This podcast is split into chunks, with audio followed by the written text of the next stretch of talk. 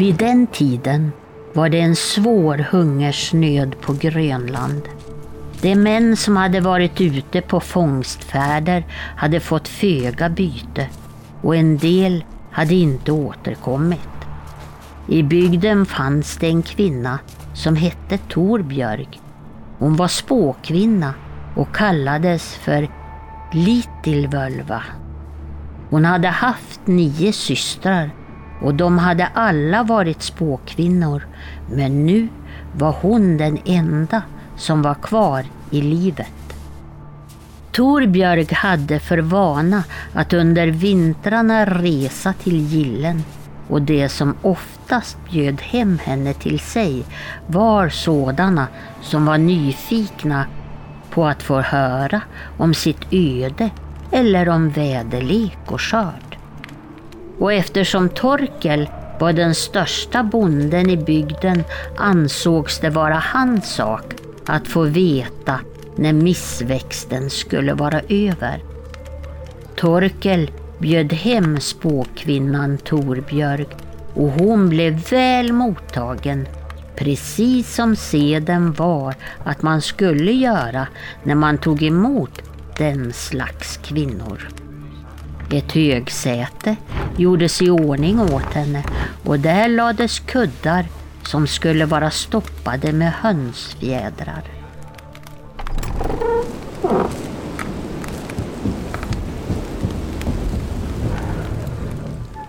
När Torbjörg kom på kvällen tillsammans med en man som sänts ut för att möta upp henne, då var hon klädd på så sätt att hon hade en blå snörkappa och den var helt prydd med stenar ända ner till kappkanten.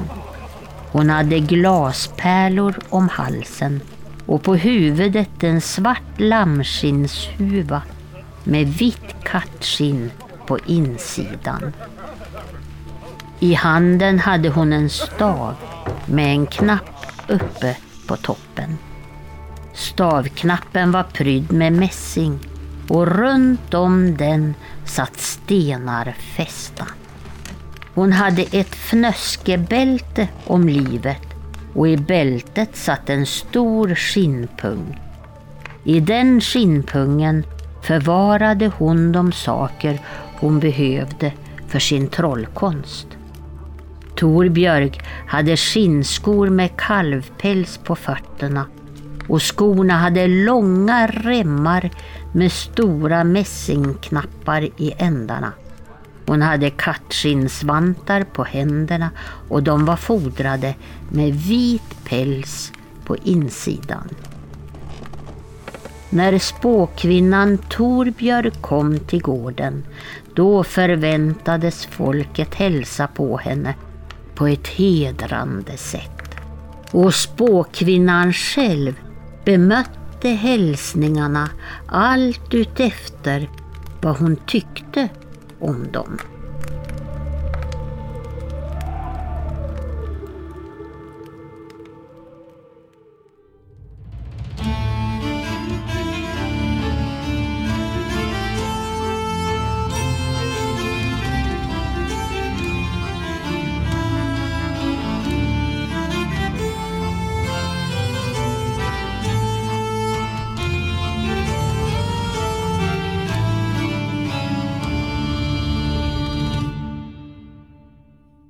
Hej och välkommen till När man talar om trollen med Lars Wahlström, som är jag. Eh, och sen har vi Tommy Kosela som är doktor i religionshistoria.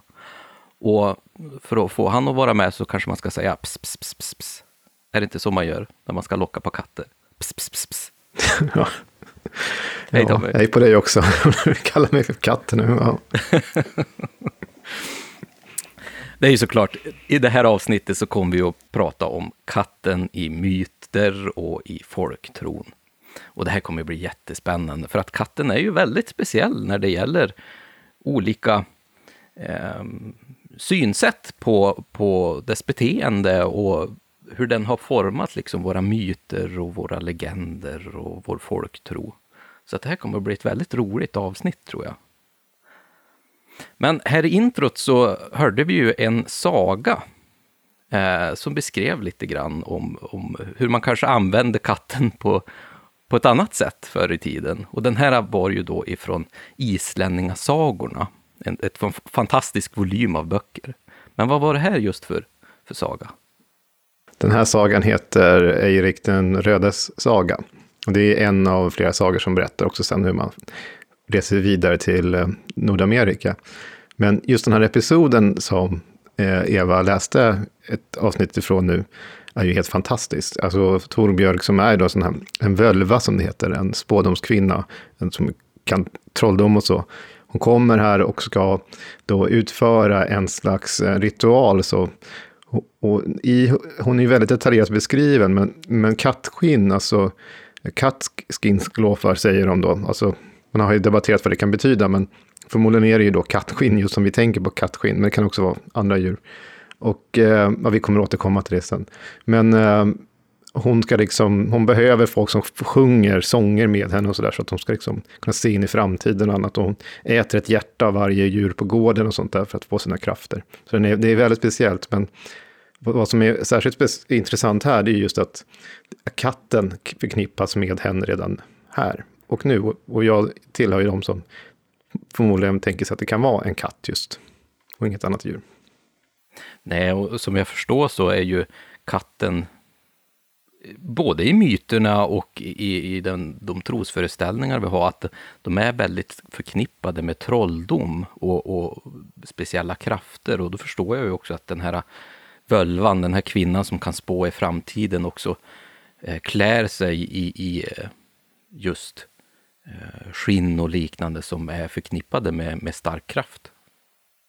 Man får inte glömma heller att hon är katten, och det kommer vi ju se och höra om i det här avsnittet, har ju i princip alltid förknippas nästan med kvinnan och kvinnliga krafter. Och den är väldigt, väldigt nära förenad med kvinnan. Och på, på flera nivåer egentligen. Så att eh, bara här så sätter vi liksom temat för avsnittet, katt och trolldom, för det kommer vi höra mycket mer om den närmaste tiden här. Men hur ser det ut då i våra myter och legender som vi har över hela världen? Katten finns ju i stort sett på större delen av hela jordklotet eh, och har funnits det under en väldigt lång tid, i både i, i de stora kattdjuren men även den tamkatt som vi har idag. Och då misstänker jag att den har format mytbildningar också i olika kulturer. Det har den ju absolut gjort. Och vad nog tror jag många lyssnare och tittare tänker på med katter, det är ju då forntida Egypten. Och jag, jag tänkte inleda här med faktiskt att läsa eh, en, ett, bara ett citat från en fantastisk fantasyförfattare, eh, Terry Pratchett, som säkert många har hört talas om. Och han eh, skriver vid tillfälle så här. In ancient times cats were worshipped as gods. They have not forgotten this. Så att, och det stämmer väl ganska fint. Alla som har haft katter eller nära katter så vet ju att alla katter sitter och tänker att de är gudomar. Mm. Och det är ju sant att i, alltså i den här forntida Egypten, i, i nedre Egypten för att vara mer exakt, så fanns det en gudinna som hette Bastet, eller Bast, eller Ubaste. Och eh, hon var då, alltså hon hade ju oftast en människokropp, men med katthuvud och ibland var en hel katt. Eller något sånt där. Och det var ju mer den här domesticerade katten. Och hon hade attribut från katten, skönhet och stod för hemmet och massa, massa olika funktioner. Och hon, hon verkar vara alltså en lokal kult från en egyptisk stad som, stad som hette Babastis. Eh, som var stor på 950-talet före vår tideräkning ungefär. Och sen har den här spridit sig senare ut i Egypten. Och vi har ganska mycket av det här kvar i Memphis bland annat som man kan se av den här kulten kring till Bastets då. Och det här kan vi ju se på många sätt. Hon, jag ska kanske säga här också att hon är, hon är inte den enda eh, gudinnan i Egypten som förknippades med kattdjur heller. Vi har ju en annan som heter Sekmet som är då en, ett lejon, lejon eh, alltså en lejonhona, som är mer som våldsam, krigisk aspekt. Och jag vet att idag så är det ganska populärt att tänka sig att katterna hade en jätteframskjuten stor position och att den här Bastet skulle ha en, vara en jätte, jätteviktig gudinna. Men det är så tyvärr inte fallet, utan hon är en av bland många, utan det fanns väldigt, väldigt många djurgudinnor, alltså hade djurattribut så att säga. Den här gudinnan då, hon hade ju en, också en stor slags religiös festival knuten till sig. Och det här var ju framförallt då i hennes stora tempel i Bastet, som tydligen också beskrivs av en del som ett väldigt, väldigt vackert tempel. Eh, och eh, den här lockade mängder med människor dit som firade henne då. Och vi rör oss, det här är ju jättelänge sedan, det är ju flera tusen år sedan. Och det beskrivs då att de ja, dyrkar henne och det slutar ju då i orger, som finns också beskrivet senare. Men också så finns det, runt om i Egypten så finns det spår av katter på annat håll också. Eh, dels har man i, i de här fina gravarna som vi har sett säkert ganska mycket av i dokumentärer och annat, eller om man har varit i Egypten själv och tittat, mm. så har man liksom målningar på väggarna. Och från omkring år 1450 före vår tideräkning så börjar man se så att säga partyscener, om ska kalla det för, när det liksom är någon slags eh, gästabudshållningar, alltså när de sitter och äter vid bord och så. Och där börjar katten dyka upp och då sitter den oftast under stolar och sånt där. Och det är inte vilka stolar som helst, utan då är det oftast under kvinnans, alltså den högättade kvinnans stol som man kan se katten. Eller så är katten ute i en slags jaktsymbolik, alltså den är ute och jagar. Så att, eh, med människor, då, fåglar eller någonting annat. Så det, det, det är väldigt intressant. Och sen har vi ju eh, omkring här i Egypten också, och, eh, att katten också kunde mumifieras. I många gravar som har hittats från den här tiden så finns det kattmumier. Och det kan ju vara alltid att man balsamerar en, en katt. Men det verkar också som att det är liksom katter, alltså tempelkatter som föds upp i stora mängder för just eh, det ändamålet att de ska alltså dödas och eh, sen eh, balsameras i och läggas i gravarna. Och det har man ju sett en del som har eh, gjort sådana här, eh, röntgat de här och ser tyvärr att en del av dem de har inte dött av naturliga orsaker, utan de kan ha fått nackarna avridna eller någonting annat. Så att den här kärleken till katter är ju lite ambivalent även här. Men då är det tanken att de ska med till nästa liv.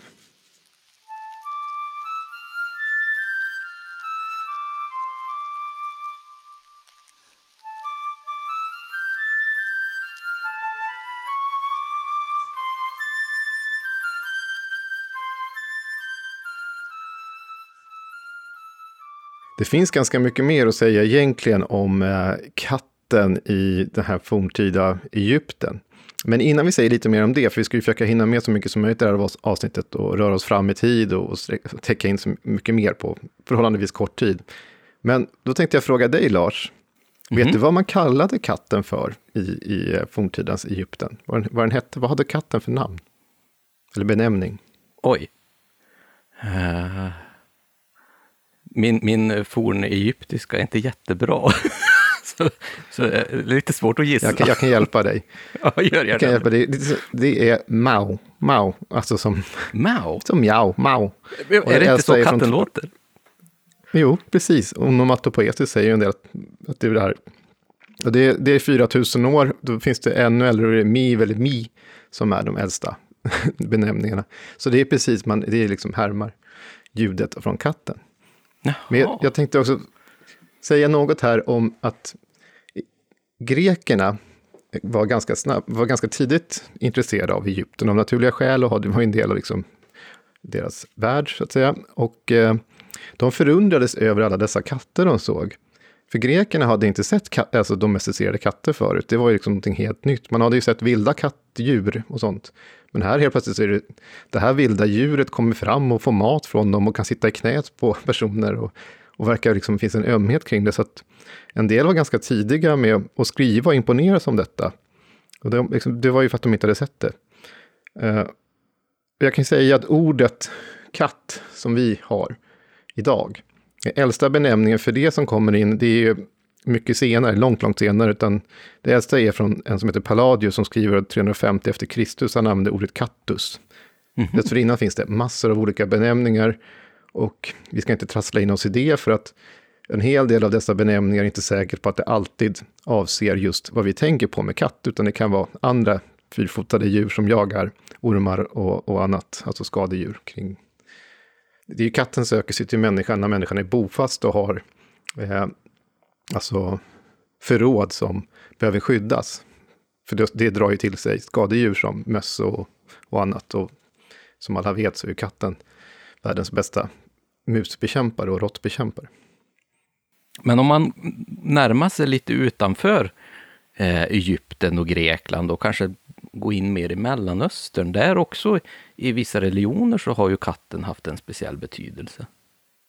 Ja, det stämmer. Och man kan se, om, man ser Egypten som någon slags kärna här, eh, och sen så kan man se strömningar som går med den domesticerade katten. Om man tar liksom in forntidens Persien, som idag motsvarar ungefär Iran, så finns det, mycket, finns det en del berättat om katter där också. Och eh, här fick den en ganska negativ eh, symbolladdning. Och det har ju, hör ihop också med den här uh, zoroastrismen då, som är uh, en äldre religion från uh, eh, just motsvarande då, ungefär dagens Iran.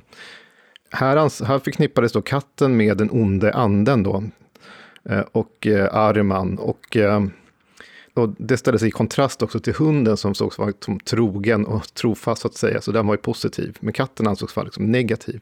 Och det här kommer vi se mer av i historien sen. Det finns en berättelse som berättar från en tyrannisk guvernör här i Persien. Han, han liksom ville ta över makten i staden Rai. Och eh, han beordrade då att alla huskatter skulle dödas, alltså avrättas. Och när de hade gjort det så drabbades staden sen av eh, som säga, gnagare, möss som invaderade hemmen i så pass stora skalor så att människor knappt kunde bo kvar. Och då löstes detta av att drottningen då gav en kattunge till kungen som att han skulle bli fäst vid. Mm. Och då insåg de ju snabbt lösningen så att uh, den här elaka guvernören fick avgå. Han fick inte längre vara kvar. Och därmed så. Men sen så har vi ju, i, när man tänker på Iran och så, i senare tid så har vi ju såklart, uh, vad gäller Mellanöstern så kom ju sen en, alltså islam som bredde ut sig. Och islam är intressant av den anledningen att här får katten en helt annan betydelse. Den blir upphöjd, den blir positiv. Det är Jaha. ett av de mest omhuldade, omtyckta djuren. Man, katten ansågs vara ett renligt djur. Eh, mm. Den eh, blev också välkommen då in i hemmen. Det finns massor av berättelser om eh, då profeten Muhammed och hans relation till katter. En del är nästan lite sån här, ja, det är omstritt om det verkligen var han eller någon annan, men det sägs att Sen finns berättelser om att han ska ha haft en egen katt, som förmodligen, som en del då bestrider att det kanske inte var han då, men att den skulle då heta Moisa, alltså hans katt. Och så finns det att han hade en av sina följeslagare i sitt sällskap som, och nu kommer jag säkert uttala det här helt fel, men han hette då Abu Huraira, som betyder då alltså kattfadern, som en person som älskade katter. Och så finns det då en så kallade haditer, alltså berättelser om Muhammeds liv och levnad som har upptecknats i regel senare men, och värderas olika beroende på vilka traditioner man tillhör. Men där finns ett par som omtalar att Muhammed var väldigt förtjust i katter och också att han skarpt sa att man verkligen fick skada eller döda katter. Så det var också, och det finns också berättelser som faktiskt visar hans ömma relation till katter då kan man säga. Så det, det var någonting som kom i, senare i Mellanöstern. Vad trevligt att se mm. att eh, katten får en liten återupprättelse där igen. Att, att han faktiskt blir lite omhuldad eh, igen och får en liten upphöjd status. Ja, det, och det är intressant. Alltså, I Mellanöstern överlag, man kan se katten. Den är, den liksom är ju överallt på många håll. Alltså, i, i Turkiet eller Egypten också, man har liksom runt om här. Så är ju, det finns katter överallt och folk matar dem. Och det är ingen som är man på trånga gator med fullt med djur så är det ingen som sparkar undan katter och sådär, utan folk ler åt dem och folk kan ibland ge dem mat och sådär och klappa dem och så. så att katten kommer och går som den vill, det är ett väldigt självständigt djur också. Mm. Men just att det finns en kärlek till katter, det, det är genomgående där. Här pratar vi ju mycket om den tamkatt som kommer in i, i eh, våra liv, i våra samhällen. Eh, men om, om vi går lite längre ner Eh, så kommer vi ju till Afrika. Och där har vi ju många stora katter. Det finns ju både lejon och det finns geparder och liknande. Och jag misstänker att även de kanske har eh, påverkat de olika kulturer som finns i, i Afrika. Alltså de stora kattdjuren har länge tillskrivits ganska mycket symbolik. Det, är ju, det finns såna här um, tigrar och, och lejon och liksom pantrar och så vidare. De, har ju, de är kraftladdade, även krigare i olika kulturer runt om i Afrika kunde också ibland alltså, ta attribut av de här djuren för liksom, eh, alltså, som att de får deras kraft, så att säga, deras andar i sig. Det finns liknande också i, med andra kattdjur i sig Centralamerika, i gamla Maya-kulturen, där finns det också eh, en del knutet till kattdjur som har varit då ett sånt här kraftladdat djur. Och det är liksom lite grann vad man ibland kallar för shamanism. Eh, om man använder det lite vidare då, det uttrycket, än, än liksom där dess ursprungliga källa. Så är det ju också ett, ett, av, ett av de starkaste kraftdjuren är de här stora kattdjuren som, som finns.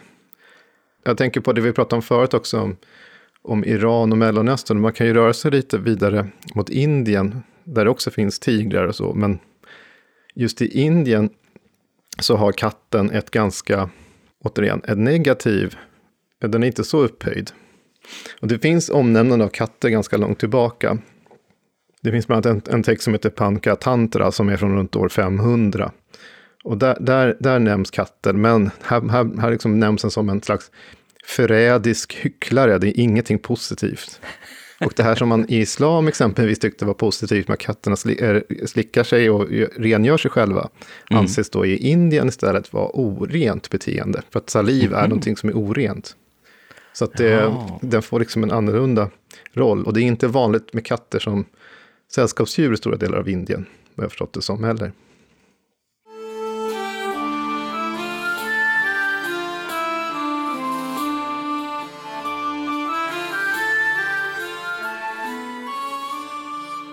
Och det verkar ju som att även i, i, stora delar av Asien så har ju katten en speciell funktion, eller man, man tolkar katten på lite olika sätt.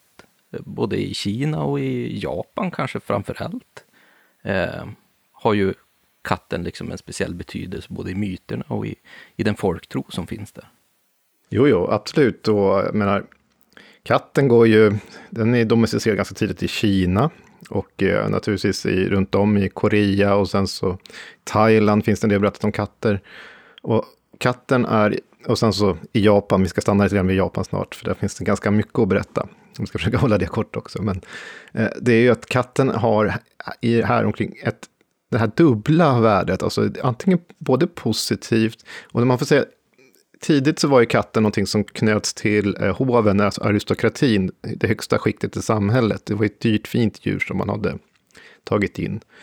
Och den avbildas, det finns ganska oerhört vackra, till och med målningar från både Kina, Korea och Japan på, på katter som just har en ganska, ser ut att ha en ganska dräglig tillvaro i, i de här högre stånden.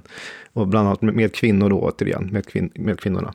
Det finns även en del så kallade prinsar och liknande som också har katter som favoritdjur. Men de, de lever liksom och blir väl trakterade i, i de här palatsen.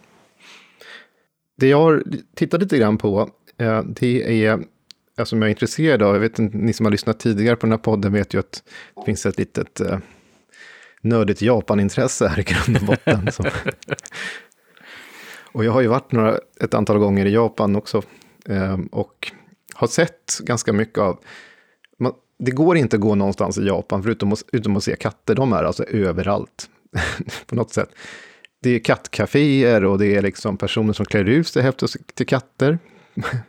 och det är eh, de här eh, manekineko som är de här som står och vinkar in personer till butiker. De finns överallt. Och de har ju de här, eh, som vi pratade om förut, man snuttifierar eller gullifierar saker och ting. Och det är ju katten också överallt. Det finns gulliga kattfigurer också. Och sen plus att det är ganska mycket lösa katter som man kan se smyga runt i gränden och annat. Det finns till och med en hel ö utanför Tokyo som är liksom översköljd kan man säga av katter. Det har blivit sån här turist, eh, eh, vad säger man, attraktion att åka ut dit och klappa katter. En gång så tog, då hade man silkesindustrin där. Alltså, då, var man, då tog man dit katter för att skydda mot skadedjur runt om. För att silke är ju också någonting som Eh, gnagare tycker jag väldigt mycket om att äta upp. Och då var det bra mycket katter. Och sen när den här industrin sen liksom danade så eh, och människor lämnade så har katterna fortsatt föröka sig, sägs det. Och sen så nu är det mängder och mängder av dem. Och en del katter har till och med små tempel och sånt där i Japan. Det är helt, helt fantastiskt. Men i japansk folklore så pratar man om någonting som heter kaibyo.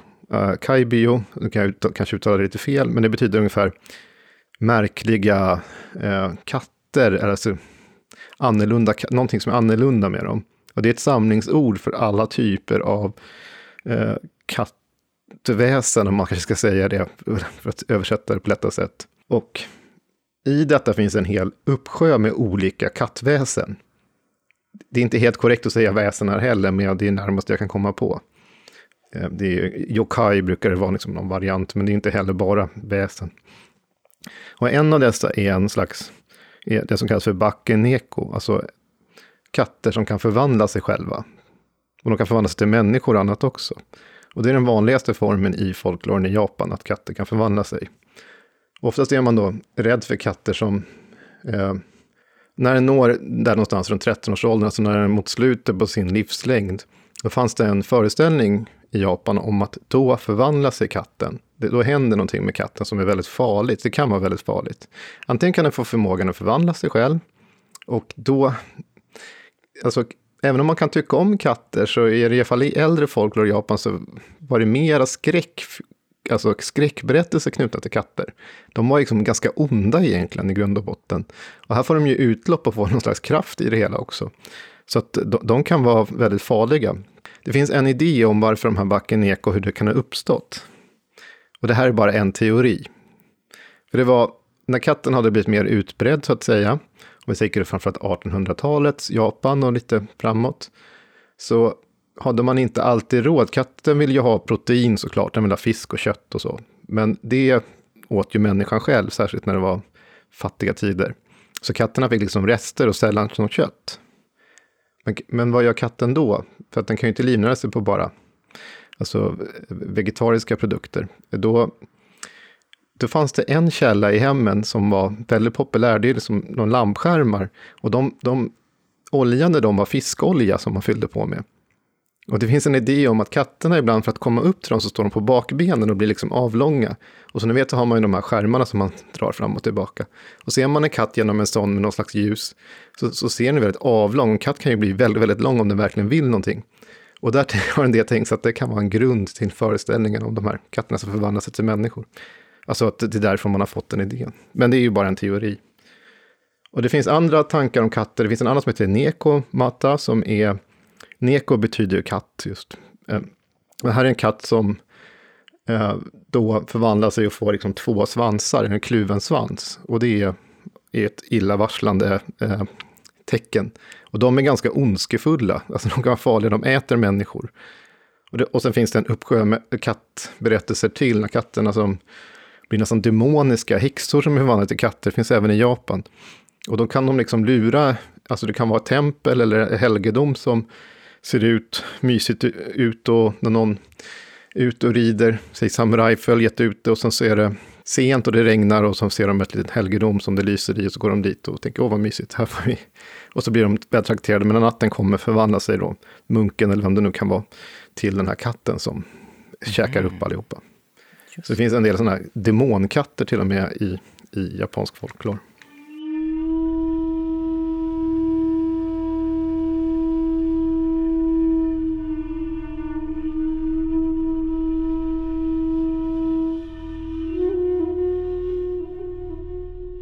De båda jägarna hade spårat hjorten genom skogen. Det hade varit en hård vinter utan mycket till mat. Men med våren kom hoppet om att kunna fylla på förråden med färskt kött. Jägarna hade följt spåren efter hjorten under större delen av dagen i hopp om att den skulle leda jägarna till sin flock vilket skulle kunna leda till en ännu större jaktlycka. Men deras förväntningar slogs i spillror när en suddig, svart och gul skepnad störtade ut från buskarna.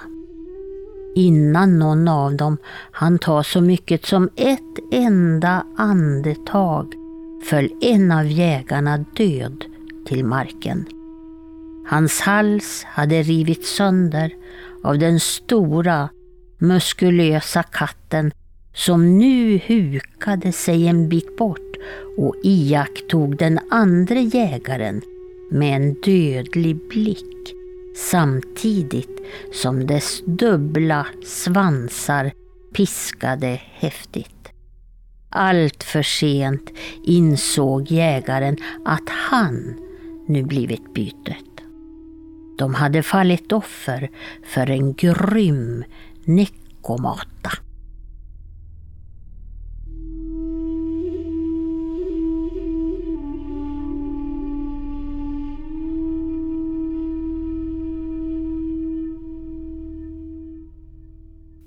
Men också med en del katter som då kan förvandla sig till saker och ting. De här Bakeneko som jag sa då. Eh, de kan vara lite förrädiska men det finns också en massa berättelser om att de kunde hålla till då i alltså, motsvarande Red Light District, alltså där prostitu ja, prostitutionen var utbredd. Så att, mm. och då var de förvandlade till eh, alltså glädjeflickor om man säger så. Och, och, det finns en hel del så att säga, sägner och berättelser om det också, om hur personer är både rädda för och då faktiskt eh, blir lurade och, och, är med en, en förvandlad katt egentligen. Och i en del fall kan katten som ta, kan ta, om den äter upp hustrun exempelvis, för det är oftast också ganska vanligt med kvinnlig form här. Om den äter upp hustrun och så kan den ta hennes form. Och så sägs det en del sådana gamla sägner om hur eh, mannen då eh, ser, kanske får höra att han aldrig får komma in i hennes eh, sovrum och sen så gläntar han in där, eller tittar in där någon gång och då ser han hur hon sitter liksom och äter på, på vet du, fiskben och någonting annat. Och sen vänder hon sig hastigt om och då ser han ett kattansikte istället för henne, så det är väldigt så skräckfyllt. Och oftast brukar det vara någon slags samurajliknande som dödar henne då, men, men då vet han att det är hon som har ätit upp hans hustru och förvandlat sig. Och sen finns det den här äh, Maneki Neko som vi säkert alla har sett. Alltså, jag kan beskriva den en gång till. Liksom en, idag säljs den ofta som en tjock liten katt som sitter och viftar med ena tassen. Och det här är en symbol i Japan för att man ska komma in och dra någonting till en. Och den här säljs idag, alltså vi får ju särskilja, vi har ju, dels har vi eh, köpmännens eller kommersens, eh, den här, och den kan vara i olika färger, det kan vara guld för att den ska dra hem pengar och den finns i rosa, blått och vitt och alla möjliga färger, de står för olika saker sägs det då. Men, men ursprunget till denna, det finns ett par sägner som förklarar hur den här har uppkommit. Och det finns ett tempel då just i Tokyo som kallas för, i folkmun för kattemplet där, där liksom själva ursprunget ska ha varit. Det finns varianter, för ibland är det en ramen-tillverkare, men den vanligaste är att en, eh, att en samuraj med sitt följe rider i, kommer ridandes mot Tokyo-mörkret. Och samtidigt så bryter liksom en storm ut och det regn, så att det börjar regna och de behöver verkligen söka skydd. Och först söker de skydd under ett träd. Men inte långt ifrån trädet så ser han, den här samurajen då som det handlar om, så ser han en katt som står på sina liksom bakben och liksom viftar med ena tassen åt honom att komma. Ja, nu börjar jag se ursprunget här. Och den leder honom då till ett litet, litet tempel eh, som är ganska obskyrt och det är en, bara en enda munk där. Och där blir han liksom väl trakterad och sånt. Men så fort han kommer liksom dit och ska in, då går åskan, då liksom slår åskan ner och den slår ner precis i det trädet nedanför där han har suttit.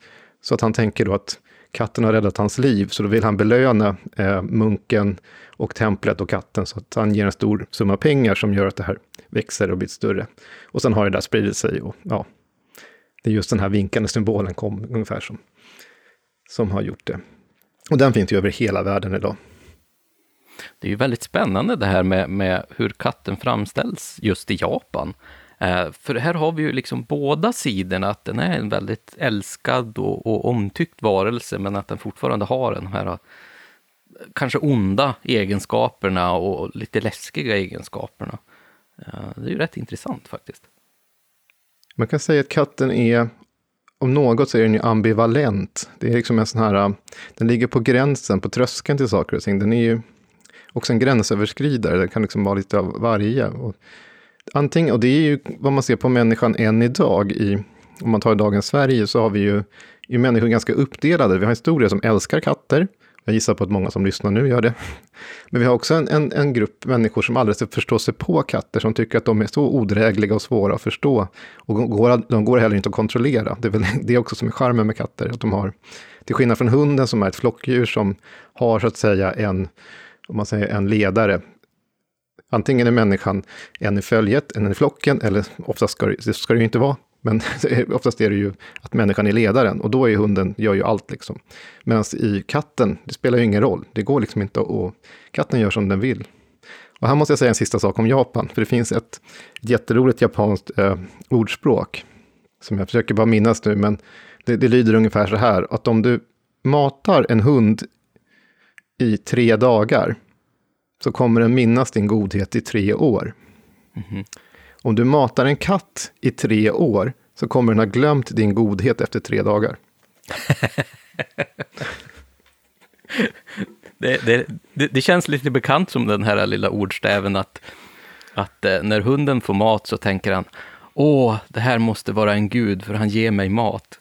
Medan när en katt får mat så tänker katten, ja, jag måste vara en gud för jag blir serverad mat. Och mina tjänare. Ja, det är precis så det är.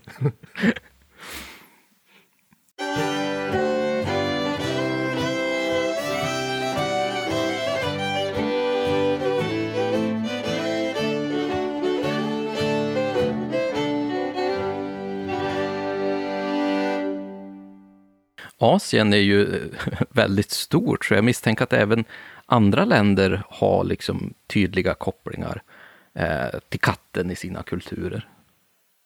Alltså, det finns ju, Korea har vi ju också en hel del som, om katter, men jag tänker på ett annat, eh, Thailand som ju är ett väldigt stort land i Asien.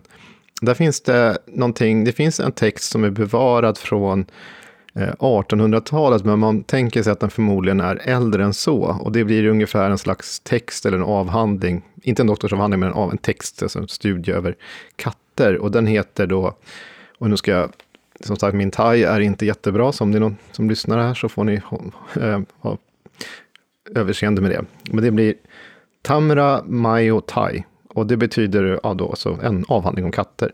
Och i den här så listas 17 olika typer av katter.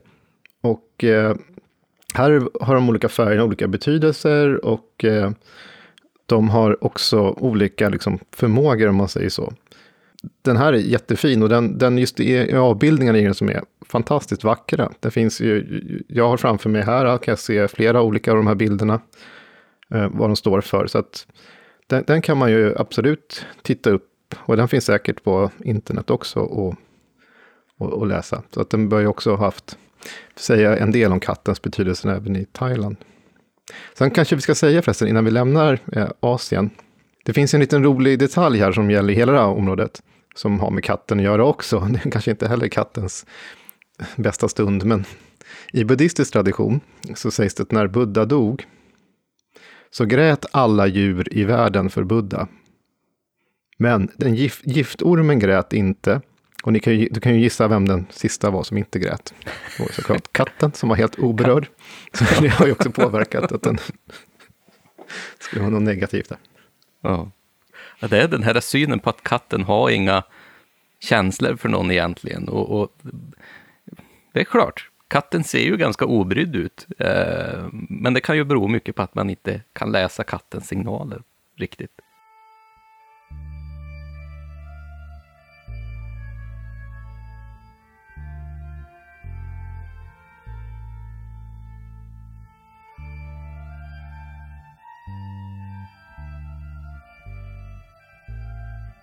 En vinterkväll satt kyrkvaktarens hustru i stugan vid brasan med deras stora katt, gamle Tom, vid sin sida. De blev båda sömniga i väntan på att husbonden skulle komma hem. Och de fick vänta ganska länge innan han så slutligen kom. Och då kom han rusande in i stugan och ropade vem är Tommy Tillrom?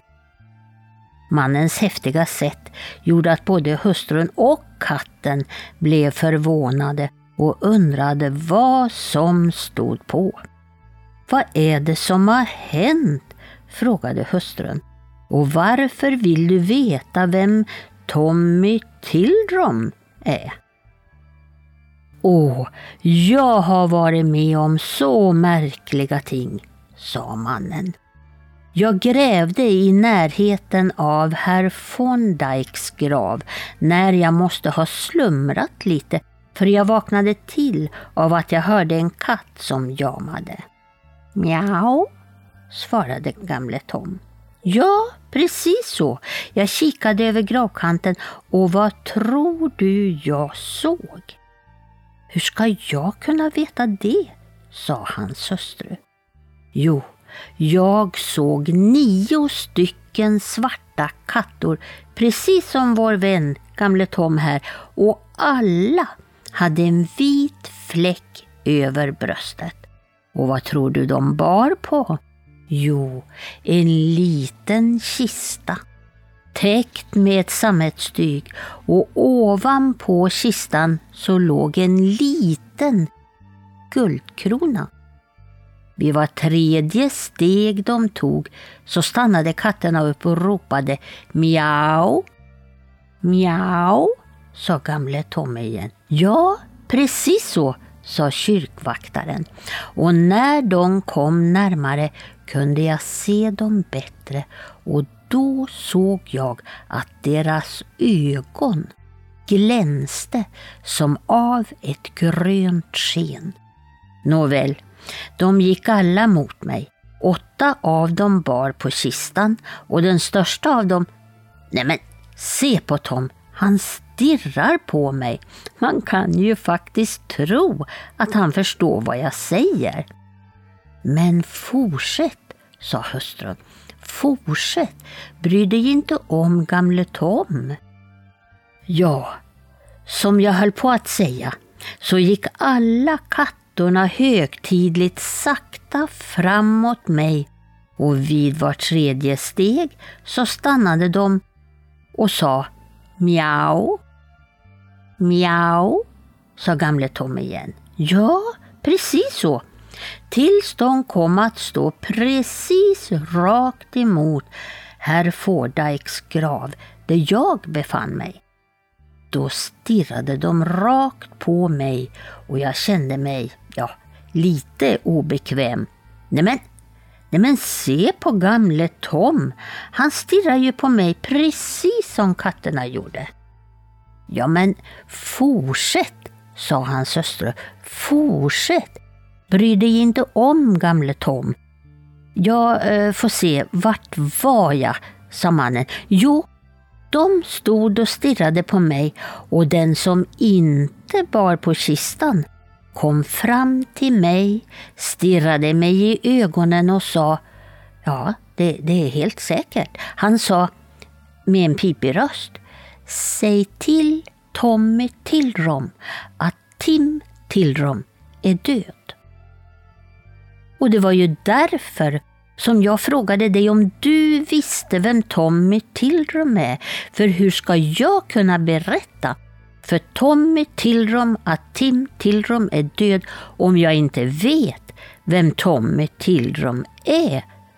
sa mannen. Nämen, se på gamle Tom! Se på gamle Tom! skrek plötsligt hans hustru. Mannen vände blicken mot gamle Tom och det var som om katten svällde i storlek medan den ihärdigt stirrade på kyrkvaktaren. Till slut sa gamle Tom. Va? Är gamle Tim död? Då är ju jag katternas kung. Sen sprang han upp för skorstenen och han sågs aldrig till igen.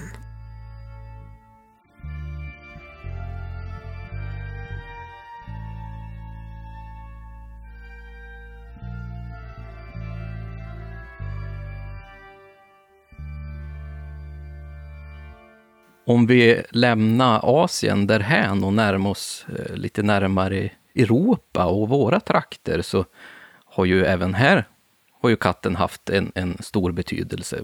De har ju till stor del varit ganska negativa. Alltså man har förknippat dem, vi kommer komma in lite grann på medeltid och så om ett tag, men de är ju i regel förknippade med djävulen och ondska och någonting farligt. Och jag tänker på, om man tänker på stor, eh, de brittiska öarna, så har du ju liksom, dels har du den keltiska, eh, liksom lagret där, och i keltiska traditioner så finns det också en hel del som eh, beskriver demonliknande katter som är väldigt farliga, stora, kraftfulla och elaka. Alltså, och sen har du även i engelsk tradition liknande alltså beskrivningar av farliga demoniska katter. Och det här kommer ju också kommer komma in sen i hur häxan förknippas och är förknippad med katter. Men det finns en figur som jag läste om för ett tag sedan i en just sån här äh, jättebra bok, tycker jag, om man gillar berättelser om katter, som skriven av en engelsk folklorist som heter eh, Catherine Briggs, som heter Nine Lives, The Folklore of Cats. Och hon beskriver bland annat eh, en, en slags häxkvinna som är det som kan förvandla sig till en katt. Hon har mycket sådana kattattribut. Hon kallas för Black Annis. Och hon levde då i eller levde, hon sades leva vid Leicester då, staden Leicester. Och då är det, finns en del som heter Dane Hills där. Och där skulle hon ha sitt tillhåll och där jagade hon liksom eh, barn helt enkelt. Och det barn som lekte där på, hennes, eh, på Dane Hills kunde då bli tagna av henne. Det finns massa berättelser om henne, men de är ganska brutala. Alltså hon, hon, hon liksom, vad säger man, rycker till sig själv, tar barnen och eh, tar ner dem i sin, eh, i sin kula, sin håla.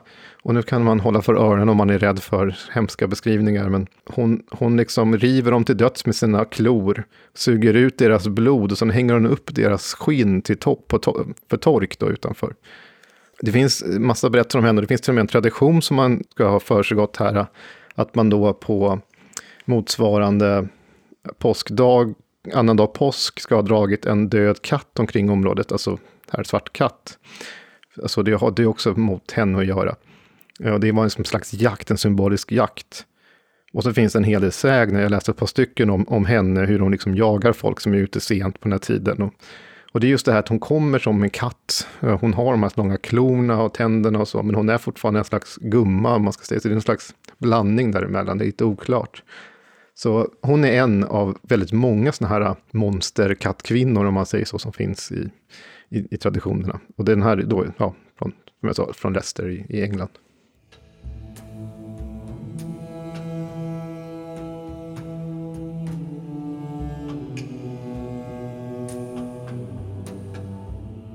Så sprang en katt fram på hallens golv. Den var grå och ganska stor. Tor gick fram till den och tog med handen under magen och lyfte upp den. Men katten krökte ryggen allt eftersom Tor höjde handen och när Tor sträckte sig det högsta han kunde med handen, då lyfte katten en tass och Tor lyckades inte med kraftprovet. Då sa Utgårda Loke. Det gick med det kraftprovet som jag väntade. Katten är ganska stor, men Tor är kort och liten vid sidan av de stora män som finns här hos oss.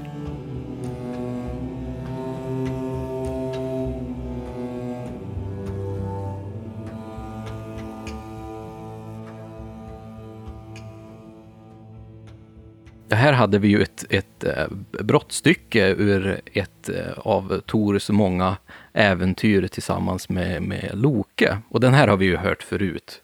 Eh, vi har pratat om den i många avsnitt bakåt också. Och den här är ju från Snorres Edda då, såklart. Men vad är det egentligen för saga vi får höra här?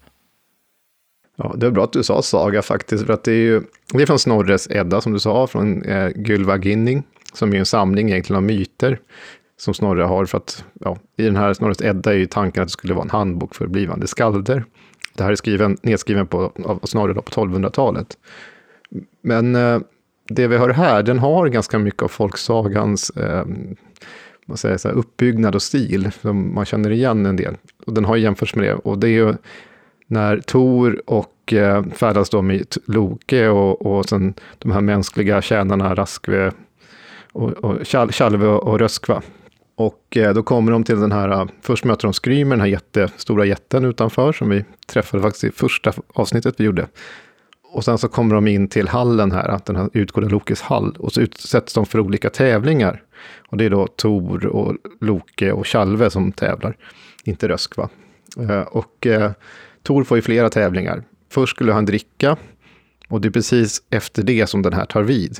Och han försöker dricka ur det här viteshornet som han har fått av dem. Hur mycket han än dricker så händer liksom nästan ingenting i det här hornet.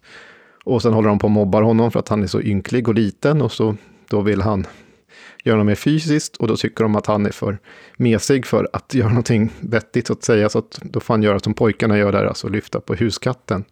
Och då kommer den här in. Och då, då, det är det Eva berättade nu.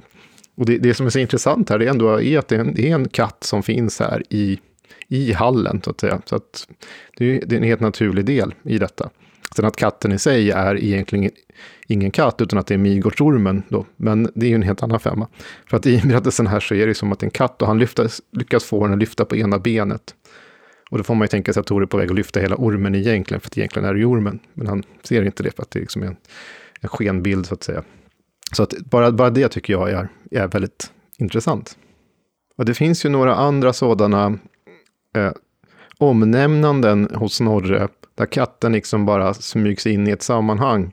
Det, det är en annan del som är när den här stora fenrisulven ska bindas. Och, och då gör de det på ett magisk väg och då, då ska den liksom bestå av saker som inte existerar eller knappt existerar. Och en av de sakerna är då kattens ljud. Och tanken är då att katten inte ger ifrån sig något ljud. Ungefär när den ramlar så ska man inte höra någonting. Så det ska ingå i detta som då ska sen utgöra ett slags eh, bindsle som man ska kunna hålla eh, Fenrisulven fjättrad med. Och det lyckas de i och för sig få ihop för att de har den här magiska sen. Men det är ju typ alltså det är de här omöjliga sakerna. Och kattens ljud då bara en av de sakerna som man räknar upp. Här får vi ju se hur de fornordiska gudarna interagerar med, ja här då uppenbarligen är det ju en tamkatt. Men vi har ju en annan fornordisk gud som även är förknippad med katter. Eh, och det är väl Freja? Ja, ska vi prata om katter i fornnordisk mytologi så måste vi nämna Freja, gudinnan, som eh, enligt en uppgift hos Snorre Sturlason sägs färdas i en vagn som dras av två katter. Och vad detta är för något har ju varit ett ämne för debatt. Eh, det är ju, söker man, skulle man få, få för sig att söka på internet så skulle man ju hitta alla möjliga förklaringar till vad det här är för katter. Och folk är bergsäkra till och med på vad de heter och hur de ser ut och färger och allting. Men det där har vi ju inga beskrivningar av, utan vad det är, och just det är det som jag näm nämnde tidigare, även från andra länder, att även om ordet används, alltså för katt, så är det inte säkert att det avser just vad vi tänker på med katt idag. Alltså den domesticerade sällskapsdjuret vi har, eller huskatten ens. Utan det här kan ju vara olika typer av eh, katt. I, i, det behöver inte vara kattdjur heller, utan det kan vara djur som liksom jagar på det här sättet. Eh, vi får inte glömma, och det har vi inte kanske sagt här, men att runt i historiskt sett så har man ju använt olika typer av djur för att jaga möss och råttor och, och, ormar och sånt. Och det kan vara vesslor och det kan vara annat, igelkottar och sånt där som också har använts just i samma syfte och tränats för det. Och det, det ser ut som att man även här i Norden har använt sig av sånt innan den här katten som vi tänker på kom in. Men det vanligaste man tänker på gudinnan Freja och hennes då, det som drar hennes vagn, det är ju att det är katter och då har ju många tänkt sig av, på den norska skogskatten. Kanske för att man tycker den är så fin och den är stor. Eh, andra har ju tänkt sig, och det tycker jag låter mer rimligt, att det är lodjur. Medan ytterligare andra har haft helt andra förklaringar på vad det kan vara för typer av kattdjur. Och någonting som förmodligen också kan ha legat bakom och varit en del av den här förklaringen är också att i, i antiken så har vi också en gudinna vars vagn dras av två lejon. Och det är hon Kybele som hennes vagn. Och kanske kan man tänka sig att Snorre eller någonting annat kan ha varit inspirerade eller så av detta. Eller så är det också en slags indoeuropeisk eh, föreställning som har sökt sig uppåt till Norden också. Det, det, är svårt att veta. Men hur det nu beskrivs hos eh, Snorre kanske vi ska ta och höra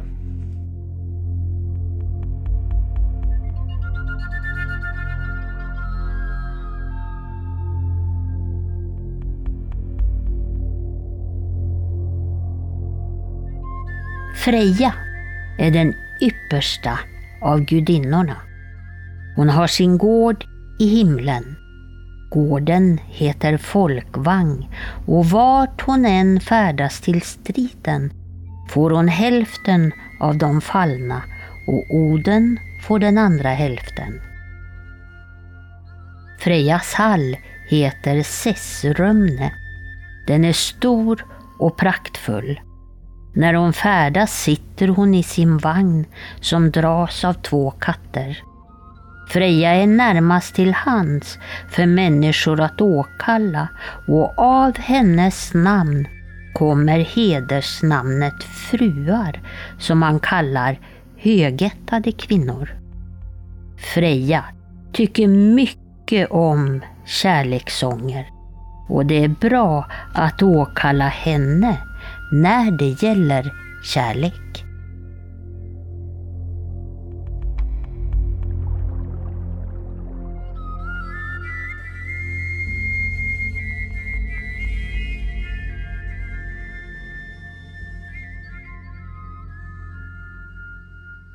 Finns det liksom några andra teorier om vad det här kan ha varit för djur som, som drar Frejas vagn?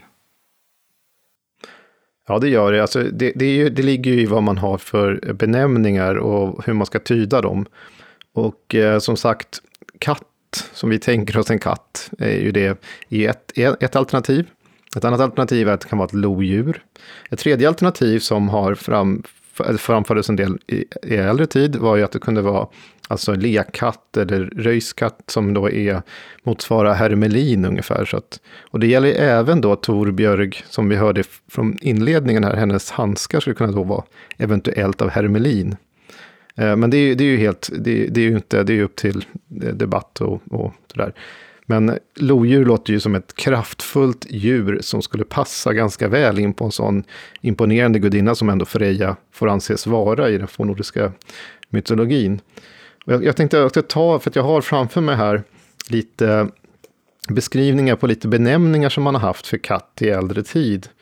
Och eh, ja, det, det, är liksom några av orden är eh, vad man kunde kalla en, ett djur för. Det är då kötter som då är eh, katt.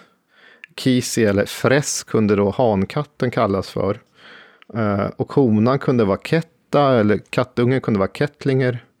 Och även på fornsvenska så har vi katter och katt. Det börjar vi känna igen oss. Och även för honan har vi katta och kätta. Och med, eh, medeltidsdanskan har katt också kette för, för honan. Så att de här orden finns i alla fall belagda som medeltiden. Men när det står då i de här beskrivningarna, det står Reisi exempelvis, så vet vi inte om det är röskatter, vad det är för något. Det, det är liksom det som är lite problematiken. Så att, eh, ja, det, det, där behöver man ju mera hjälp av någon som kan kanske tyda det arkeologiska materialet eller så. Ja, och som sagt så det finns ju tydligen en hel del tvetydigheter hur det är egentligen det här med om det är faktiskt en katt eller vad det kan vara för djur som drar Frejas vagn här då. Eh, men även i övrig fornordisk eh, tid. Och för att få lite reda och lite ordning på det här så har vi ju kontaktat Torun Zackrisson som är docent i arkeologi vid Stockholms universitet, men även forskningschef vid eh, Upplandsmuseet. Och hon ska hjälpa oss lite grann här och reda lite grann hur det ser ut med kattens position i, från järnåldern och framåt.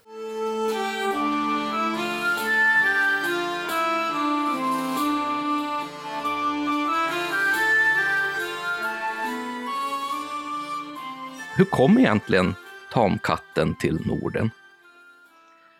Länge trodde man ju att det var med de romerska kontakterna som tamkatten kom som en, en biprodukt av alla de eh, möten och handelstransaktioner och kanske i tjänst nere i romerska hjälptrupper och sånt, att det var via de kontakterna som eh, den kom upp till Norden. Och ett av de mest berömda fynden eh, och det som tidigt fördes fram som ett belägg för det här var en kvinnograv som är ifrån Västergötland.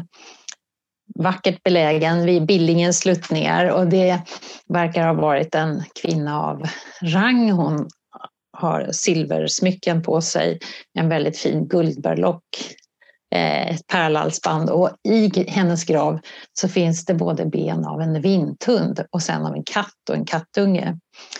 Eh, och sådana här guldbelocker finns det då runt om i Norden i rika kvinnogravar och då inser man på något vis att hon måste ha ingått i ett nätverk och, och de här gravarna är knutna till fina jordbruksbygder. Eh, och då ser man för sig att okej, okay, katten är en import som kommer med alla de här kontakterna. Då. Men eh, arkeologi är ju sån att det hela tiden kommer nya källmaterial och 2011 så gjorde man en nydragning för vägen eh, 288 som går ut från Uppsala och, och österut. Och där i Rasbo så stötte man på eh, en boplats kan man säga på prästgårdens mark. Och där var det en tidig, ett stolphus, en ängslada ungefär skulle vi säga. Och i ett av stolphålen var det nedlagt en, en svanskota från en katt. Och då hade man inget annat dateringsmaterial för det här stolphuset annat än kattkotan. Och då tog man den och lät, lät den eh, bli daterad. Då, eh, och plötsligt så visade det sig att dateringen var 520 till 90 före Kristus. Så det var i, innan romersk järnålder utan det var alltså någon gång under förromersk järnålder. Men det, eh, det är inte mer preciserat än så då. Och det ställde ju saker och ting lite på ända. Och ungefär vid samma tid så grävde man också en grav utanför Gamla Uppsala på ett gravfält som heter Berget. Och i en av gravarna från yngre bronsålder, förromersk järnålder, där hittade man också fragment av kattben. De är inte lika precis daterade då, men det här säger oss någonting om att det kan ha varit redan då eh, under all, den allra äldsta järnåldern som, som katten kom till Norden. I Danmark har man också romartida fynd. I Norge är jordarna sådana att benmaterial bevaras mycket sämre och i Norge har man inte haft lika mycket såna här storskaliga eh, utgrävningar med avbaning av mark och så. Så det, där har man inte samma typ av benmaterial att stödja sig på. Då. Men i Danmark trodde man tidigare att det var romersk järnålder men det här visar, de svenska fynden visar liksom att plötsligt så kan man hitta saker vid arkeologiska utgrävningar som ställer det här lite på ända. Men den här eh, graven ifrån den fina kvinnograven ifrån Västergötland med både vinthund, katt och kattunge, det var ju liksom på något vis en sorts sinnebild för en koppling mellan kvinnan och katten.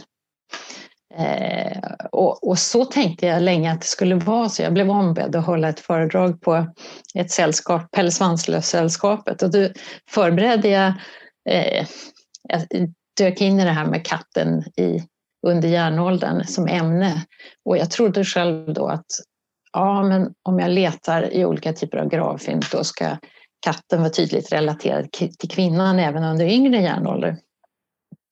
Men så var det inte, till min förvåning då, utan i de här väldigt rika gravarna från 550-600, de beridna krigarna som har ibland flera falkar, hök, berguv, olika typer av hundar, hästar. I de gravarna dyker katten upp. Och ibland, som i, i Rickeby i Vallentuna, en grav över en sån här väldigt rikt gravlagd man med hjälm och eh, han har det här fulla utstyret med rovfåglar och så. Där finns det två katter. Och uppe i Vendelbygden så är det i de allra rikaste gravarna med nötkreatur och med ja, rovfåglar. Där uppträder också katten. Och då var jag tvungen att liksom tänka efter. Man, vi har ju förutfattade meningar, även vi arkeologer, om hur forntiden är beskaffad och sådär. Men det är klart att katten introduceras katten väljer människan. Så är, så är ju kattens historia. Att så fort jordbruket uppkommer nere i bördiga halvmånen i Mellersta Östern och rått, alltså gnagare och, och eh, småfåglar börjar söka sig till sädesförråden, då kommer den katten Felis silvestris lybica som är då den vildkatten från Mellersta Östern, den söker sig liksom till människornas sädesförråd och blir domesticerad av egen fri vilja, så, så, som katter ju uppför sig. Eh, och, så att katten följer ju människan och där människan då har olika typer av förråd för att eh, hushålla med eh, sitt utsäde och så. Då är det ju otroligt viktigt att ha katter på. Och ju större bebyggelserna är, desto mer förråd man har lagrade, så är, blir det en väldigt viktig del. Också i det här kan jag tänka mig, liksom i yngre järnålders mansgravar, så är ju det en sinnebild på något vis för att man har tryggat förråd med mat, man kanske har en, en hird runt omkring sig, man, det är många människor som är beroende av en och då är det också viktigt att se till att hushålla med resurserna. Och skulle det bli liksom ordentliga vintrar och att eh, man då får verkligen se om sina förråd, då är ju en katt ovärderlig i mm. den typen av sammanhang. Och även så dyker ju katter upp i, i samband med vikingafärder och nu har det gjorts genetiska undersökningar av vikingars katter och att de var med på sjöresor och sånt där. Och det är klart att även där var det ju otroligt viktigt. Det kunde ju äventyra en hel, ett helt överfall eller ett helt vikingatåg om eh, möss och, och gnagare då, eller skeppsråttor eller vad det var, tog sig in och började kalasa på förråden. Så att... Alltså det låter ju här som att eh, katten har ju verkligen, måste ju verkligen ha fått en väldigt hög upphöjd status under den här tiden. Just eftersom katten verkar betytt så mycket för alltså ett mindre samhälle och även ett större samhälle för att det ska liksom fungera kring jordbruket och liknande. Ja, antagligen. Och vi ser ju liksom bara fragment av det där. Och ett sätt att titta på det är ju att se när katten tas med som arkeologer kallar det ofta för gravgåvor, men egentligen borde vi ju kalla det för gravgods. För det, det är den dödes gods som läggs ner i graven. Och, och just under yngre järnåldern, 550 till ungefär 1050 eller 1050, då är det ju väldigt mycket djur eh, förutom alla föremål som läggs ner i gravarna. Finns det liksom fler avbildningar? För att katten har ju uppenbarligen ett stort symbolvärde och jag antar att det även finns avbildningar på olika arkeologiska fynd. Man kan se att eh, katter har varit betydelsefulla under vikingatid och det, ofta får det symboliseras av den här fantastiska vagnen i Ose, den berömda Osbergsgraven som är en skeppsgrav över åtminstone en men antagligen två kvinnor, två kvinnor som ligger i graven. Och där är det ju en vagn som är helt utskuren med, med rika träsniderier. Och de, det är katter som är olika. De böjer sig och rör sig och, eh, och har den här typen av trekantiga ansikten. Och då finns det en liten, alltså i takt med att man har gjort mycket metalldetektorundersökningar, speciellt i Danmark så har man på senare år fått mycket kopplingar mellan små figuriner och nordisk mytologi. Där finns till exempel Fenrisulven som har en hand hängande ut ur käften och då är det Tyrs avbitna hand och det finns olika typer av Odens masker. Men det finns också en figurin från Tissö eh, på Själland med en, en kvinna med ett trekantigt huvud, kattliknande. Och hon vrider sina, sitt hår eh, som är då i två, liksom, som, inte flätor, men två tofsar. Och den typen av gest är någonting som gudinnan Venus gör eh, när hon avbildas i den romerska mytologin. Och, och, man har ju tidigt sett kopplingarna mellan då Venus och Freja. Och i det här fallet så finns det då en sån liten silverfigur som knyter det här med katten till gudinnan och Eh, till eh, den här kärleksgudinnan Venus. Då. Så att på så vis så kan man som arkeolog man, vi måste ju göra en, en självständig bedömning utifrån den materiella kulturen.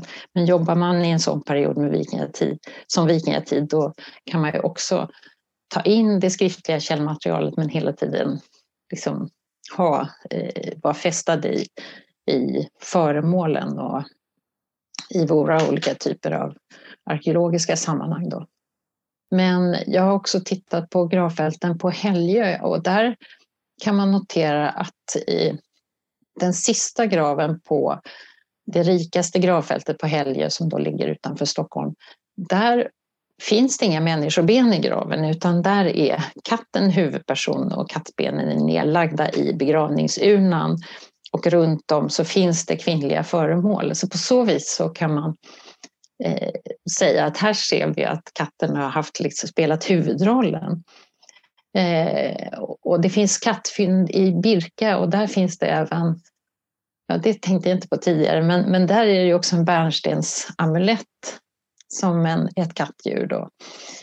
Man kan se att relationen mellan katt och människa ändras när vi kommer in i kristen tid och börjar eh, brygga över mot den äldsta medeltiden, 1050 till 1100. För i Sigtuna så är det hittat väldigt mycket kattben.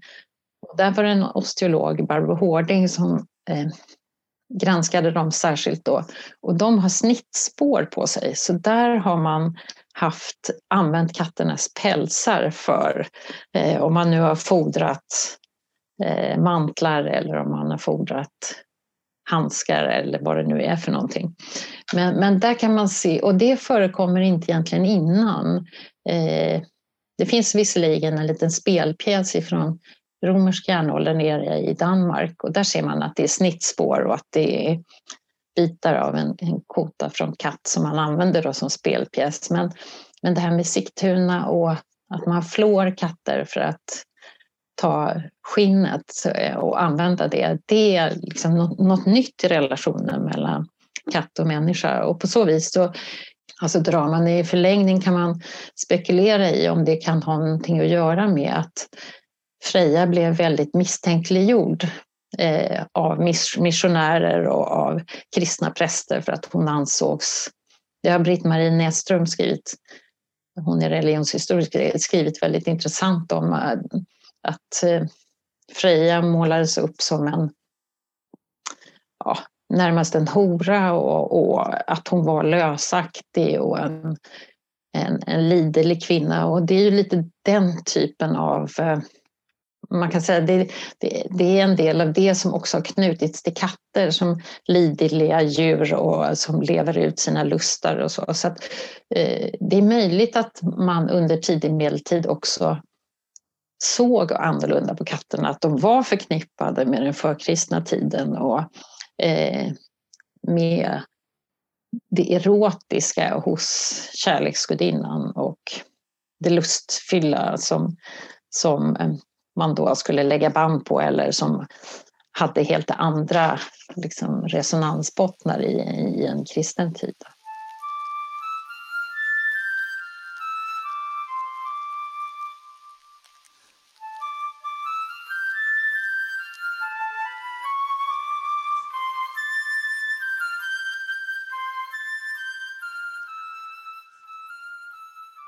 Nu finns ju ett fenomen, eh, kanske man ska säga, um, som både jag och Tom är så otroligt intresserade av. Och, och, det låter så himla intressant. Och det kanske du kan hjälpa oss med, just det här med lokvinnor. V vad är ja. det för någonting? Att människor begravs på djurfällar under järnåldern, det är något som börjar under den allra äldsta järnåldern. Och då är det att man läggs på en björnfäll i graven. Och det är framförallt män som gör det. Men då kan man se att under sen romersk järnålder så börjar även lodjursfällar dyka upp i gravarna. Mm. Och det är i, i brandgravar. Det finns en ifrån Medelpad, ifrån eh, Lunde i Tuna i Medelpad. Eh, det är en mansgrav och annars så är det eh, kvinnogravar ifrån sent 300-tal i, i, i östra Mellansverige. Och det här är liksom bara början på en tradition som sen under folkvandringstid 400 eh, till 550 tar fart och blir, blir allt mera viktigt tycks det. Och, och det verkar vara kvinnor i eh, sydöstra Uppland framför allt. Och de gravläggs med smycken. Eh, de har speciella platser på gravfälten. Man verkar återvända till deras gravar. Det kan hända att man gravlägger ytterligare en kvinna invid några generationer efter. Deras smycken är sådana så att man måste förstå det som att de är husfruar på bättre gårdar och att de kanske har då basat över just förråd och mannar och odlingsmarker och sånt, att de har haft en nyckelfunktion på gården.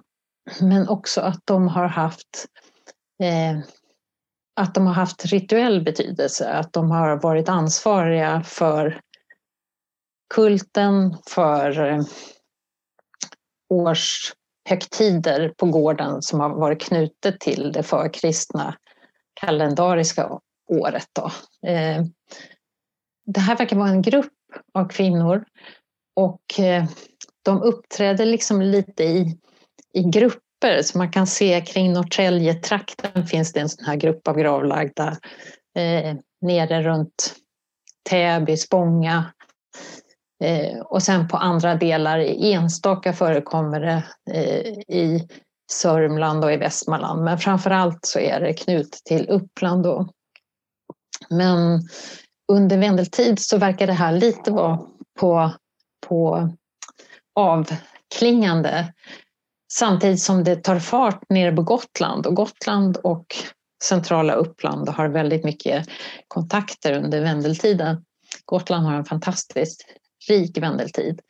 Så att i, precis i övergången mellan folkvandringstid och vendeltid, så där ungefär 550, då eh, börjar det uppträda den här typen av eh, kvinnogravar med lodjursfällar och de är alla kremerade eh, enligt den förkristna traditionen. Alla skulle ju brännas på bål. I enstaka fall så jordas man i, i det som arkeologer kallar för skelettgravar. Då. Och då, på Gotland så uppträder de här kvinnorna knutna eh, till lodjursfällar. De uppträder på hamngravfält på både södra och östra Gotland. Men på Gotland är det annorlunda än i östra Mellansverige för här börjar det också dyka upp spädbarn i gravarna och de kan vara alltså allt från nyfödda upp till något år. Och en enda grav är en rik sån här jordad begravning. Och där kan man se att det är en, det är en kvinna som har lagts på en björnfäll, för då ser man liksom klofalangerna från björnens eh, tassar. De har suttit fast i pälsen och de ligger liksom i hörnen av graven. Men sen kan man se att hon ligger på sidan och hon håller på sin, mot sin vänstra axel ett litet spädbarn som då verkar vara svept i en lodjursfäll. Och jag ingick tidigare i ett sånt här gammalt DNA-projekt eh, som kallades för Atlasprojektet och då var det spännande att försöka fånga den här gruppen men DNA-analyser går ju bara att göra på obränt material. Då tog vi den här mamman och barnet eh, och trots att DNA var skadat då, för att det händer ganska ofta med gammalt DNA att det är just det, så gick det att se att deras eh, mitokondriella DNA på det här som ärvs på kvinnosidan. Att det var så pass lika så antingen så var de mor och dotter eller mormor och dotterdotter. dotter då. Men den här lilla barnet visade sig vara en, en flicka som var svept i lodjursfällen. Och på Gotland så verkar kvinnor kunna läggas på björnfäll och samtidigt finns det mer lodjursklor i de här gravarna. Då. Så att där, här var lodjurspälsen knuten till det här lilla flickebarnet som, och antagligen har mamman dött i barnsäng. Och när det gäller de här mansgravarna på björnfällar så diskuterades det tidigt av religionshistoriker och en religionshistoriker som heter Åkerström. Han menade att de här grav, gravlagda männen var associerade med guden Oden och eh, under, hans, under gudens beskydd och var gravlagda eh, med, med, den typen av, av religiösa koppling. Då. Och då frågade jag mig vilken, om, om man resonerar på motsvarande sätt, vilken typ av, av gudomlighet så kunde de här gravarna då relateras till? Ja, då hamnar man ju bara på en gudinna, nämligen den stora gudinnan Freja. Och om vi tänker oss att det, den här associationen mellan gudinna Freja och de här kvinnorna i östra Mellansverige under folkvandringstid och framförallt på Gotland då under vendeltid, så, så stämmer det ju väldigt väl med den här bilden som Snorre Sturlason ger att, att husfruar kallades för husfreja. Det var, eh, de var associerade med gudinnan. Och också det här faktum att Freja är både en kärleksgudinna men hon är också en sån som man kan vända sig till i när man är i, i, i behov av hjälp i barnsäng eller i samband med födsel och förlossning och så. Så att det, det är som att det har tagit en, en liten specialväg på Gotland. Gotlänningen har ofta genom förhistorien alltid haft sin speciella tusch på olika traditioner eller på materiell kultur, hur man har klätt sig och så. Så, så på Gotland så, så är det just den här associationen mellan små barn och, och lodjursfällar och kvinnor. Eh, och då frågade jag mig om man i ikonografin kunde hitta det här med fläckigt kattdjur, lodjur, därför att lodjuret är ett väldigt hemlighetsfullt djur och förekommer egentligen inte i personnamn och inte på runinskrifter och sådär på det viset som björn och varg gör. Men då finns det en väldigt speciell runsten, Sparlösa stenen nere från Västergötland ifrån äldre vikingatid som, avbe, som har en dunkel inskrift men som antagligen talar om Erik, eh, Alrik och andra personnamn som man möter i samtida kungasläkter. Och på den runstenen så finns det avbildat ett skepp en hallbyggnad, men också ett fläckigt kattdjur med kort svans eh, och unge. Och då har zoologen eh, John Bernström som skrev många, många artiklar i Kulturhistoriskt lexikon. Han har fångat upp det här för länge sedan och, och säger att det måste röra sig om ett lodjur för det har den här kraftiga framkroppen och korta svansen och, och eh, ja, det har precis liksom också kroppslutningen som ett lodjur brukar ha. Och sen när jag var ute och pratade om det här och höll föredraget då var det någon som nämnde att det är lodjurshonorna som själva föder upp ungarna, så att säga. Att han är med vid parningen, men annars så finns inte han med i familjen. Så det som avbildas bör alltså vara en lodjurshona med unge. Och det är möjligt att det då i, i den äldre vikingatiden, i, i sin samtid, så har den här avbildningen associerats med gudinnan Freja. Det är också så att man kan ha tänkt sig att eh, Frejas dragdjur var lokatter. Eh, det går inte att leda i bevis. Vi kan bara se den här kopplingen mellan husfruarna med rika spännen, eh, de speciella miljöerna. Det är ibland miljöer med liksom religiösa förtecken. Odenslunda eller bara Lunda eller att de har eh, ibland sådana här kultiska ortnamn. Eh, de gravlagda i, finns på de gravfält som dyker upp i de här miljöerna.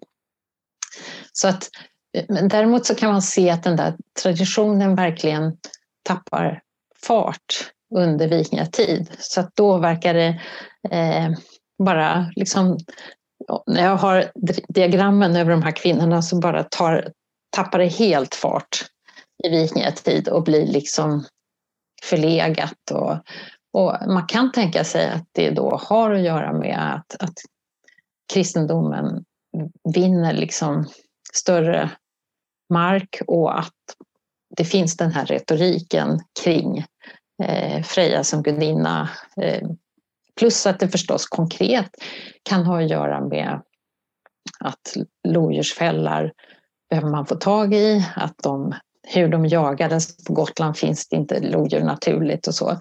Så att det är också det där, har man jagat ut eh, det här djuret då i, i de och de markerna. Men jag skulle säga att, att eh, det förmodligen har att göra med förändrade traditioner och en annorlunda syn på, på lodjuret. Då. Mm.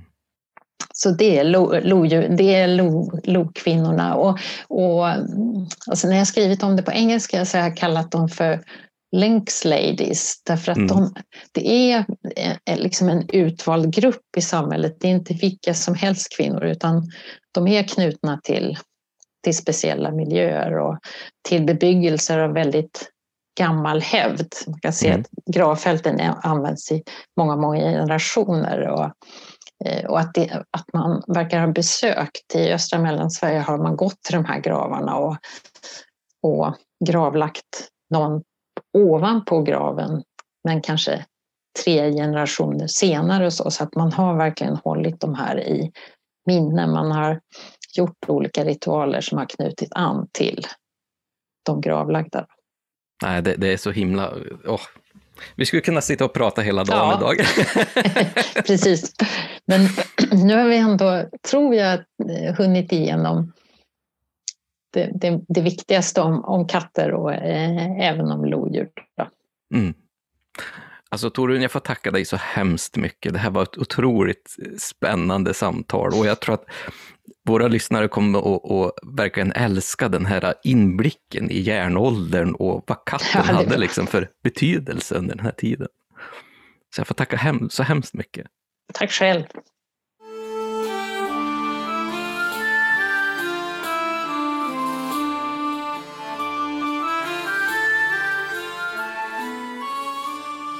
Ja, vi får ju verkligen tacka Torun här att hon kunde hjälpa oss att reda lite grann hur, hur det faktiskt ser ut i det arkeologiska materialet. Det är ju otroligt intressant. Det är som vanligt, det, det är så himla kul att, att få sitta och lyssna på så kunniga människor hela tiden. Det, det är jättetrevligt.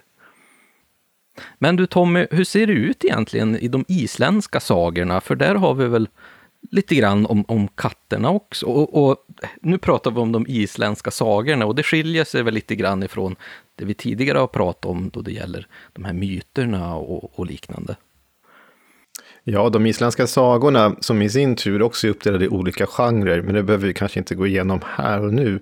Men det är, de har ju beskrivit ibland som islänningarnas kollektiva minne, det vill säga att det är liksom beskrivningar av saker som har hänt i bygden, så att säga, även bakåt i tid. Så även om de här sagorna är nedtecknade, eh, kanske på 11-1200-talet, så kan det ju hända att de kan, vissa av dem kan sträcka sig ännu längre tillbaka i, i minnet, så att säga, hos människor, som det brukar vara. Nu fanns det kanske inte jättemycket katter på Island på den här tiden, verkar det som, men det finns ändå en del berättelser om katter, eller där katter förekommer. Och någonting som vi kan redan här nu eh, poängtera, och det är ju det som också är ganska typiskt för den tiden vi befinner oss i, det är att katten är nära förknippad med trolldom. Och det, på sätt och vis så passar det även in i beskrivningen av Freja. För att vad är Freja förknippad med? Jo, just trolldom.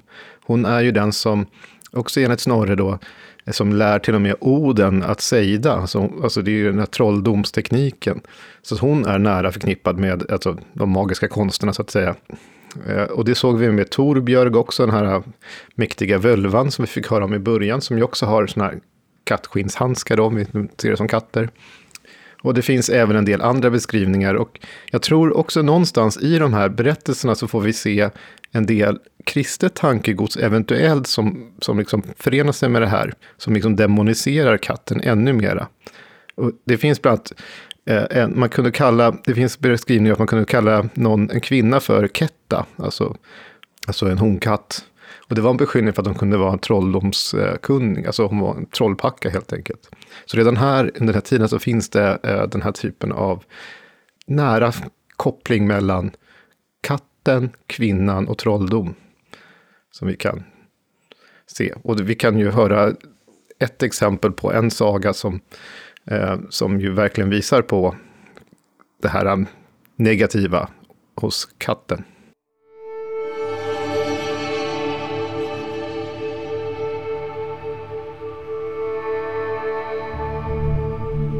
Nu ska det berättas om en man som hette Torolf Slegja.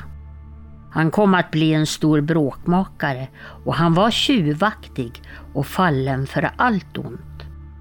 Folk tyckte att det var ett elände att han hade bosatt sig här och de väntade sig enbart ont av honom. Och fastän han inte hade mycket folk hos sig så var det en sak som han litade på det var han tjugo katter. De var fruktansvärt stora och alla var svarta och mycket vilda. Folk gick nu till Torstein och berättade om sina svårigheter och så sa de att styret över häradet, det var ju hans sak. De sa att Torolf hade stulit från många och gjort mycket annat ovärdigt. Torstein sa att det var sant, som de sa. Men inte är det helt lätt att slåss mot en sån djävul och hans katter och det vill ju jag bespara mina män. Då sa man att han knappast kunde behålla sin heder om inget gjordes. Efter detta samlade Torstein ihop folk och han ville ha många män med sig för att ha en tillräcklig styrka. Med honom var alla hans bröder och hans norske gäst. Och så for de till släggiga Justir. Torolf låtsades inte om dem. Han tålde inte att ha hederligt folk i närheten. Han gick in när han såg männen komma ridande och så sa han nu finns det gäster att ta emot och det låter jag mina katter göra. Jag ska ställa dem alla i dörröppningen och det blir svårt att komma in när kattorna försvarar dörren. Sedan förtrollade han dem med trolldom så de blev helt ohyggliga. De vrålade och fick stirrande ögon.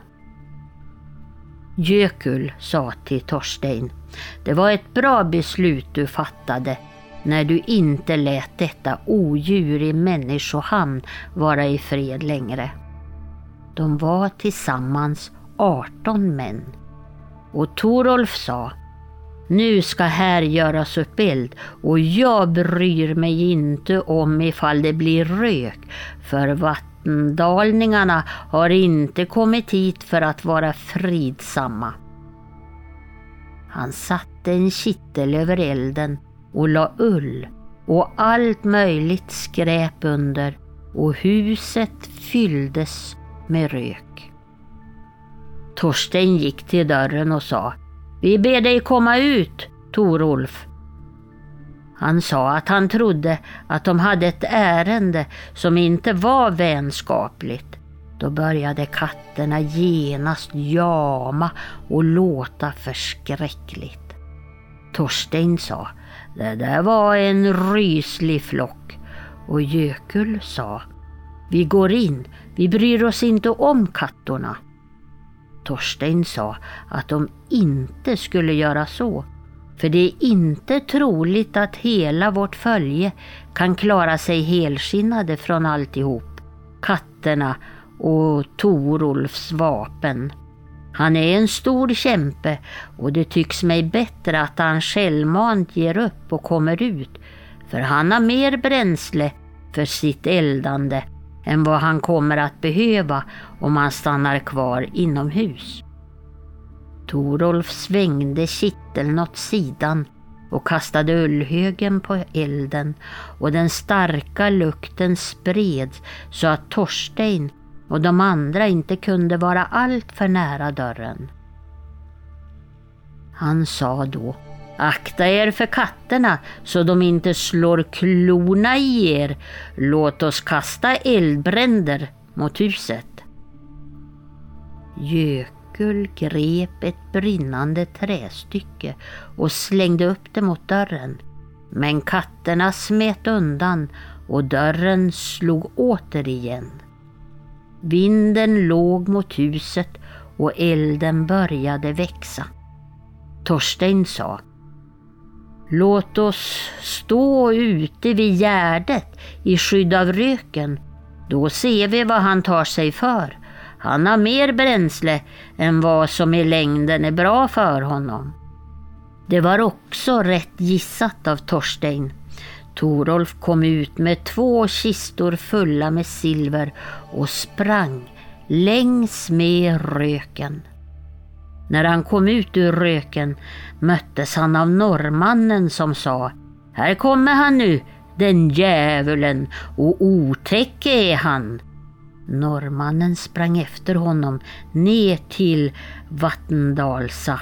Torolf kom till ett ställe där det var ett djupt myrhål eller en göl. Torolf vände sig då mot norrmannen, högg tag i honom och fick honom under armen och sa Om du nu försöker löpa så kan vi väl göra det tillsammans och så hoppade han i myren och båda sjönk och ingen av dem kom upp. Torstein sa mycket illa har det gått för min norrman. Nu är han borta.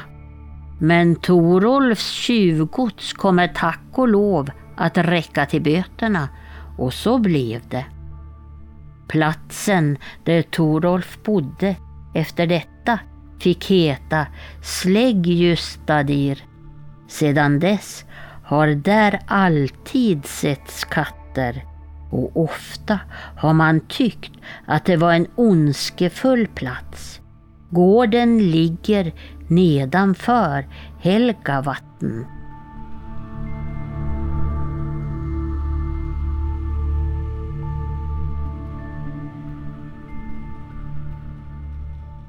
Tommy, du skickade ju några bilder till mig som jag skrattade otroligt mycket åt. Och det var några medeltida dokument bilder på medeltida dokument som, där man hade sett liksom en katt gå över eh, dokumentet, för det var liksom bläckavtryck av tassarna mitt över. Och det var några också där katten hade kissat mitt över dokumentet. Eh, så det var, det var faktiskt lite kul.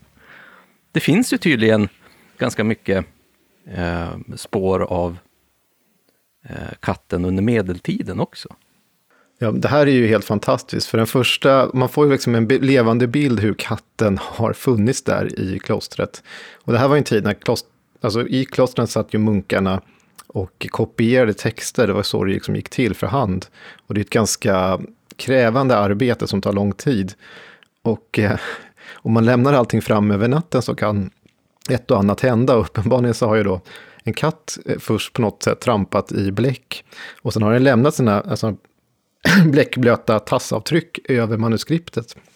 Och därmed liksom lämnat ett permanent avtryck för eftervärlden. Och det, det är ju helt fantastiskt. Man kan ju tänka sig att den där munken inte blivit så väldigt glad när han kom tillbaka och såg Nej. sitt äh, verk vara förstört. Medan vi blir väldigt förtjusta över detta. Och det, den andra som du nämnde här är från runt år 1420 från eh, Deventer i Nederländerna. Och då är det en katt som har passat på att pissa eller urinera mitt på manuskriptet. Och den här munken, när han kom tillbaka, eh, förmodar dagen efter och så, och det här är ju väldigt dyrbart. Han, han, måste, han blev ju stort rasande ilsken, det kan man ju läsa, för att han har liksom ringat in det här stället och sen så har han ritat ett pekfinger som verkligen visar, där, typ här har katten pissat.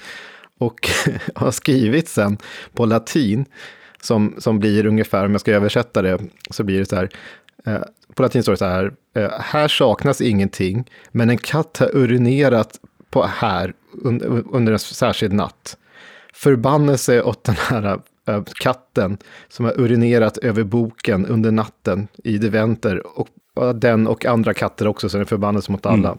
Mm. Och sen är det också en uppmaning om att inte lämna böckerna öppna under natten där katter kan komma. Så att han är fly förbannad på den här katten. Jag tror, det är lite roligt, för jag tror att många som har katter eh, känner ju igen det här att eh, när man sitter framför datorn till exempel, så har de ju en väldig förmåga att vilja komma upp och klampa på tangentbordet. Eh, så att eh, även om vi kanske har förändrats lite grann så har katten absolut inte gjort det. De vill vara där det, där det händer, på något sätt. Ja, och tänk dig då att ni sitter och skriver ett livsverk och sen katten får för sig urinera mitt på en laptop. Då kanske det inte är så kul längre om man inte kan spara det. Men det här med medeltida manuskript är ju kul för att som du sa så är det ju, bortsett från de här munkarna som har drabbats av eh, en del busiga katter, då, men så finns det ju väldigt mycket mm, bilder på katter i medeltida handskrifter. Gott om dem, alltså, de kan vara oerhört lustiga. Eh, Ofta så ser vi självklart katten och råttan på något sätt som har liksom någonting sinsemellan. Katten jagar råttan. Men det är, katter kan eh, bära på allt möjligt i sina munnar eller attackera människor på olika sätt. Det finns ju bilder på när katter går omkring med penisar i munnarna exempelvis. Och det, finns, eh, ja, det finns en uppsjö med konstiga och roliga katter målade i handskrifter tillsammans med andra djur då såklart. Under medeltiden så fick ju kyrkan en väldigt stor makt, eh, kanske främst här i Sverige. Eh, och då misstänker jag att eh, precis som med alla andra djur så fick de en speciell symbolvärde eh, inom kyrkan. Och jag misstänker att katten också eh, spelar en stor roll där.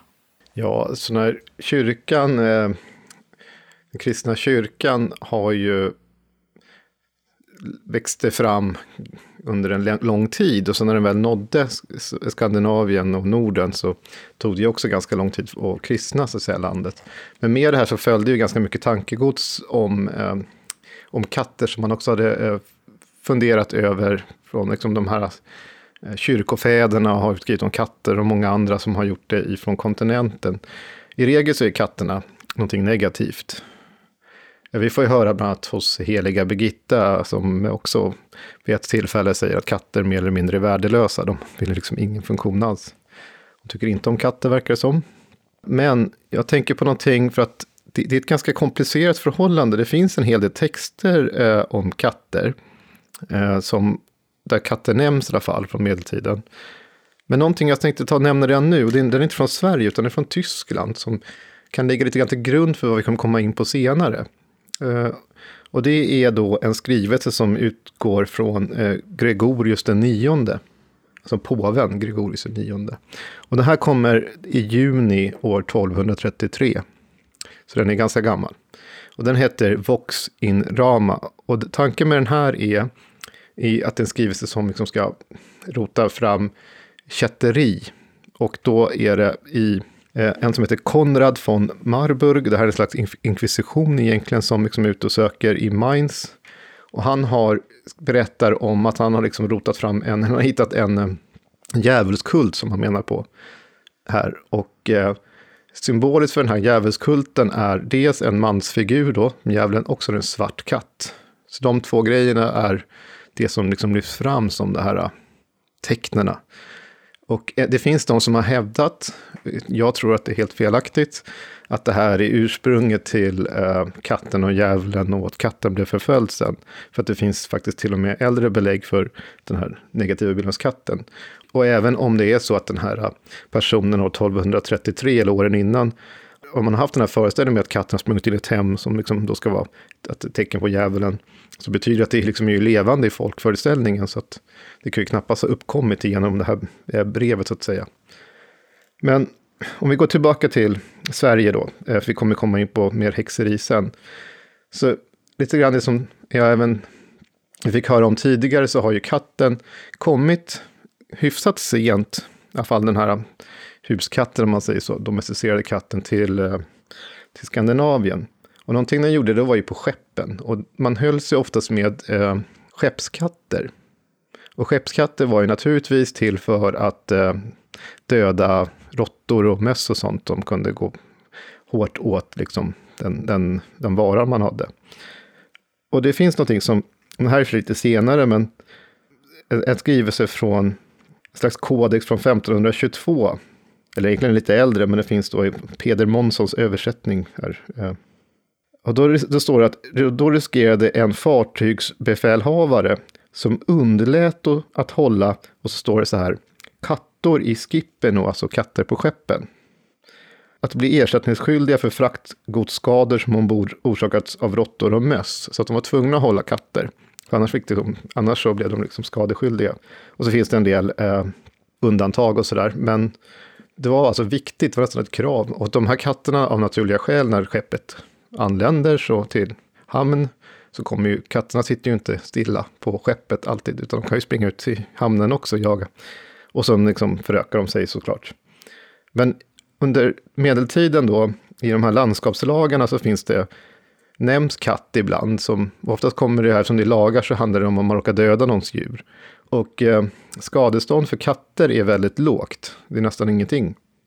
Hundar har ju, beroende på vilken typ av hund det här är, har ju olika värden så att säga.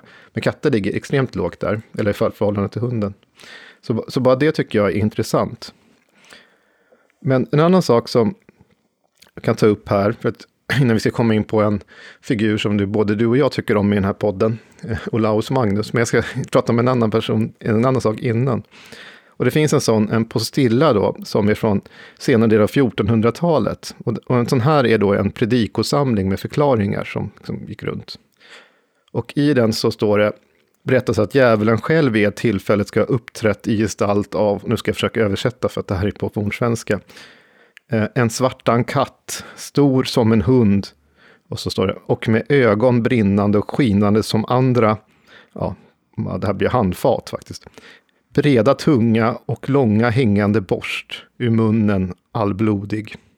Så här har vi 1400-talsbeskrivning av katten och djävulen likställda direkt från Sveriges 1400-tal. Så att eh, nog finns det en hel del. Och från 1471 så finns det också en del beskrivningar av, bland annat från Arboga, en senmedeltida tänkebok som man, tar då, som man skrev nu tänkeböcker om, om saker i städerna. Och då eh, står det också om en kvinna som ska ha huggit huvudet av en katt i syfte att med detta eh, skilja Peder eh, Bältare och hans fästmö åt. Så att hon ska använda det till trolldom, alltså katthuvudet. Och 1504 anklagas en borgarhustru för att ha burit en, en kattskalle i Peter Stubbes kyrkbänk. Och så står det också beskrivet från den här tiden ungefär. Om ett katthuvud läggs i en myrstack och renäts så ska den också hjälpa till att eh, fullkomna all begärelse, alltså den ska liksom kunna användas i trolldom. Så att, eh, ja, det här är lite av medeltida tidiga berättelser, men vi måste ju röra oss till våran favorit eh, eh ärkebiskop här, eh, Olaus Magnus, som också har en hel del att berätta om katter.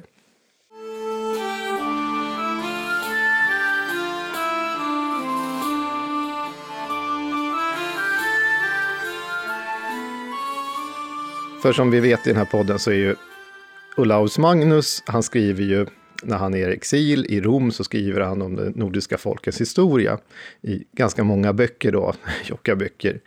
Och i sjuttonde boken, nittonde kapitlet, så har han ett avsnitt om katter. Jag ska inte läsa hela, jag ska läsa en del av det. För här har vi faktiskt, går han in på en hel del som, som då faktiskt eh, är folktro. Huskattorna är mycket är man mycket mån om att hålla borta från barnens vaggor. ja, även från de fullvuxnas läger, att de inte må andas in i den sovandes mun, ty om man insuper deras andedräkt smittas eller förtäres livssaften, så att livet flyr. Ej heller må den förmena sig vara fri från fara, som inomhus järves angripa en ensam katt för att döda den, även om man har draget svärd i handen, ty katten plägar av medfödd instinkt hugga fast i sin befarade banemans strupe, om den ej på något annat sätt kan rädda sig. Och så skriver han en sista grej här som är ganska grym. Om man binder ihop en katt och en anka vid stranden av ett vattendrag kan man vänta sig att få skåda en kamp på liv och död. Ty lika som torra landet icke är någon lämplig plats för ankan, så kan katten på inga villkor förmå sig att gå ner i vattnet. För den skull uppstår en rasande strid dem emellan i följd av deras oförenliga sk skaplynnen. Slut på citat. Så ja, här skriver han ju lite, ja det blir en ganska konstig bild man får framför sig med ankan och katten, där är väldigt, väldigt grym sådan dessutom. Ja. Båda kämpar för sina liv. Men just det här med andedräkten tycker jag är fascinerande, för att det är ju ingenting som kommer bara från Olaus Magnus, utan det är en föreställning mm. som vi har runt om i Europa. Med att mm. katten är farlig, alltså när den, den, den, suger åt människans själ på något sätt om den kommer till vaggan. Mm. Och man kan ju tänka sig, det är, nu kommer jag inte ihåg vilket land det är ifrån och vilken tid, det är bara någonting som har i bakhuvudet här. Men det är ju en rättegång som har, som har gjorts mot en katt som har dödat ett spädbarn av den här anledningen. Och man har liksom haft munnen, någonting med munnen som, att den har varit för munnen på den. Men man kan ju också tänka sig att katter som kanske kommer och söker värme och ligger nära någon. När ett barn kan kanske vara farligt om den ligger på barnet, något sånt där som inte kan skjuta undan, alltså som ett spädbarn, undan katten. Och sen finns det mycket föreställningar senare som påminner om det som eh, redan Olaus Magnus nämner här på 1500-talet. Men det, det, är spännande att se liksom en, en, en slags folktro kan man säga då som finns under den här tiden på 1500-talet. Och det är ju väldigt tydligt här har vi ju sett att under medeltiden och framåt så har katten en väldigt stor koppling med trolldom. Liksom svart konst nästan om man skulle följa eh, kyrkans termer. Och det kanske också är därför som, som eh, kyrkan eh, ser väldigt eh, ont på det här också, naturligtvis. För vi har ju nu en väldigt bra text som faktiskt pratar lite grann om det här om att syssla med trolldom tillsammans med katter är ju riktigt illa.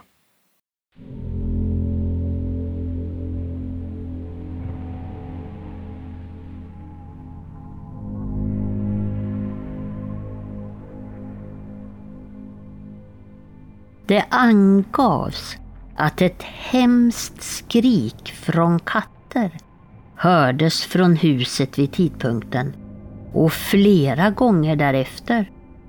Vid en del tillfällen lät skriken på ett sätt som för tankarna till små barn.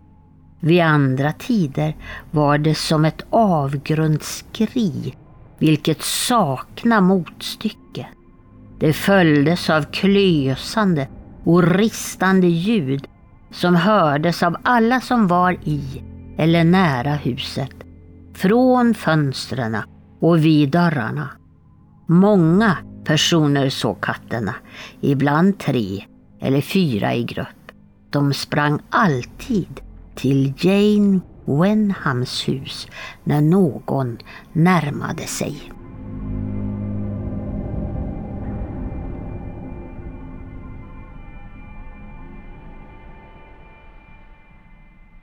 Här hörde vi ju faktiskt en väldigt hemsk berättelse, tycker jag.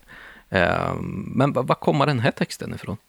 Det här är en, eh, ett utdrag ur en rättegång från 1712 i England, från Hereford. Och eh, den här är hämtad från Christina Holds A Mirror of Witchcraft som kom ut 1957. Men här ser vi också hur katten, alltså till, hur hemmet, hur katten liksom personer som ser den här katten, att de, de, de håller till i det här hemmet och därmed så finns djävulen och häxkraften i hemmet så att säga. Och, och det här har vi, har, känner vi kanske då igen sen tidigare här avsnittet, att just eh, hur man förknippar ett speciell plats med eh, häxeri. Och sen ska vi, alltså när, när det finns katter där. Och England är ju ganska intressant för att det finns väldigt, väldigt mycket berättat om alltså, kopplingen mellan katt och häxa. Och i vissa fall så går det till och med så pass illa så att Eh, en del kvinnor fick inte ha katter ens. Hade kvinnor katter så kunde de bli anklagade för häxor. Och man till och med avrättade katter i vissa fall. För man var livrädd för den här kopplingen. Det, fanns liksom väldigt, väldigt utbredd i, i samhället på den här tiden. Och det är lite annorlunda i, på de här, i England då, om, om eh, katter och häxor. För att dels har man en föreställning om tjänsteandar eller familjarer, familjers som, som då häxan kunde få av djävulen. Och det, och det var alltså en, eh, ett slags djur i, som kunde ha olika former, men katten är väldigt vanlig här. Att liksom, den, den tjänsteanden är en katt och den har i många fall namn. Och sen har du också en föreställning som är ganska utbredd, att häxan själv kan förvandla sig till just en katt. Så att eh, det, det, är inte bara att eh, katterna finns, utan om du ser en katt ute så kan det mycket väl vara grannkvinnan. Och sen det vi hörde här var 1712, så det är ganska sent. Det är liksom lite senare än de här stora trolldomsprocesserna och allting har ägt rum, även i England.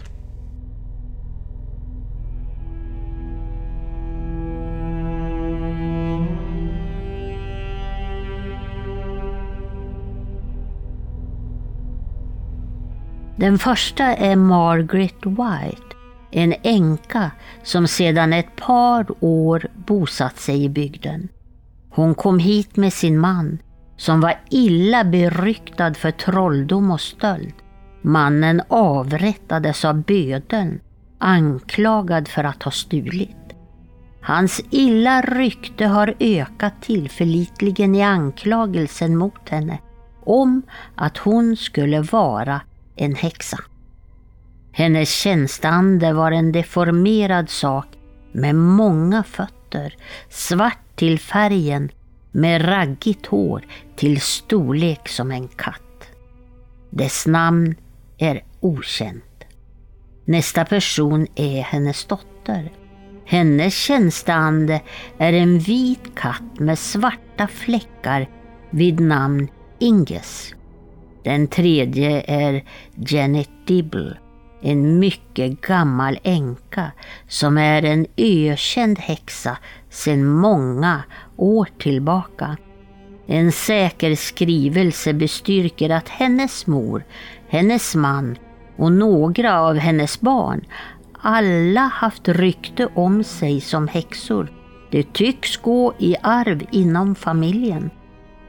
Hennes tjänsteande är en svart katt som kallas Gibble, vilken har tjänat henne i 40 års tid.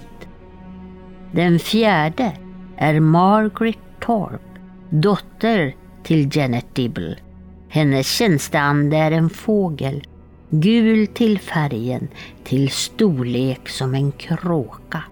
Namnet på den är Tiwit. Den femte är Isabel Fletcher. En kvinna som är ökänd och av många känd som en häxa. Hon hade ett fast grepp över mer förmögna grannar så att ingen vågade förvägra henne något av det som hon begärde.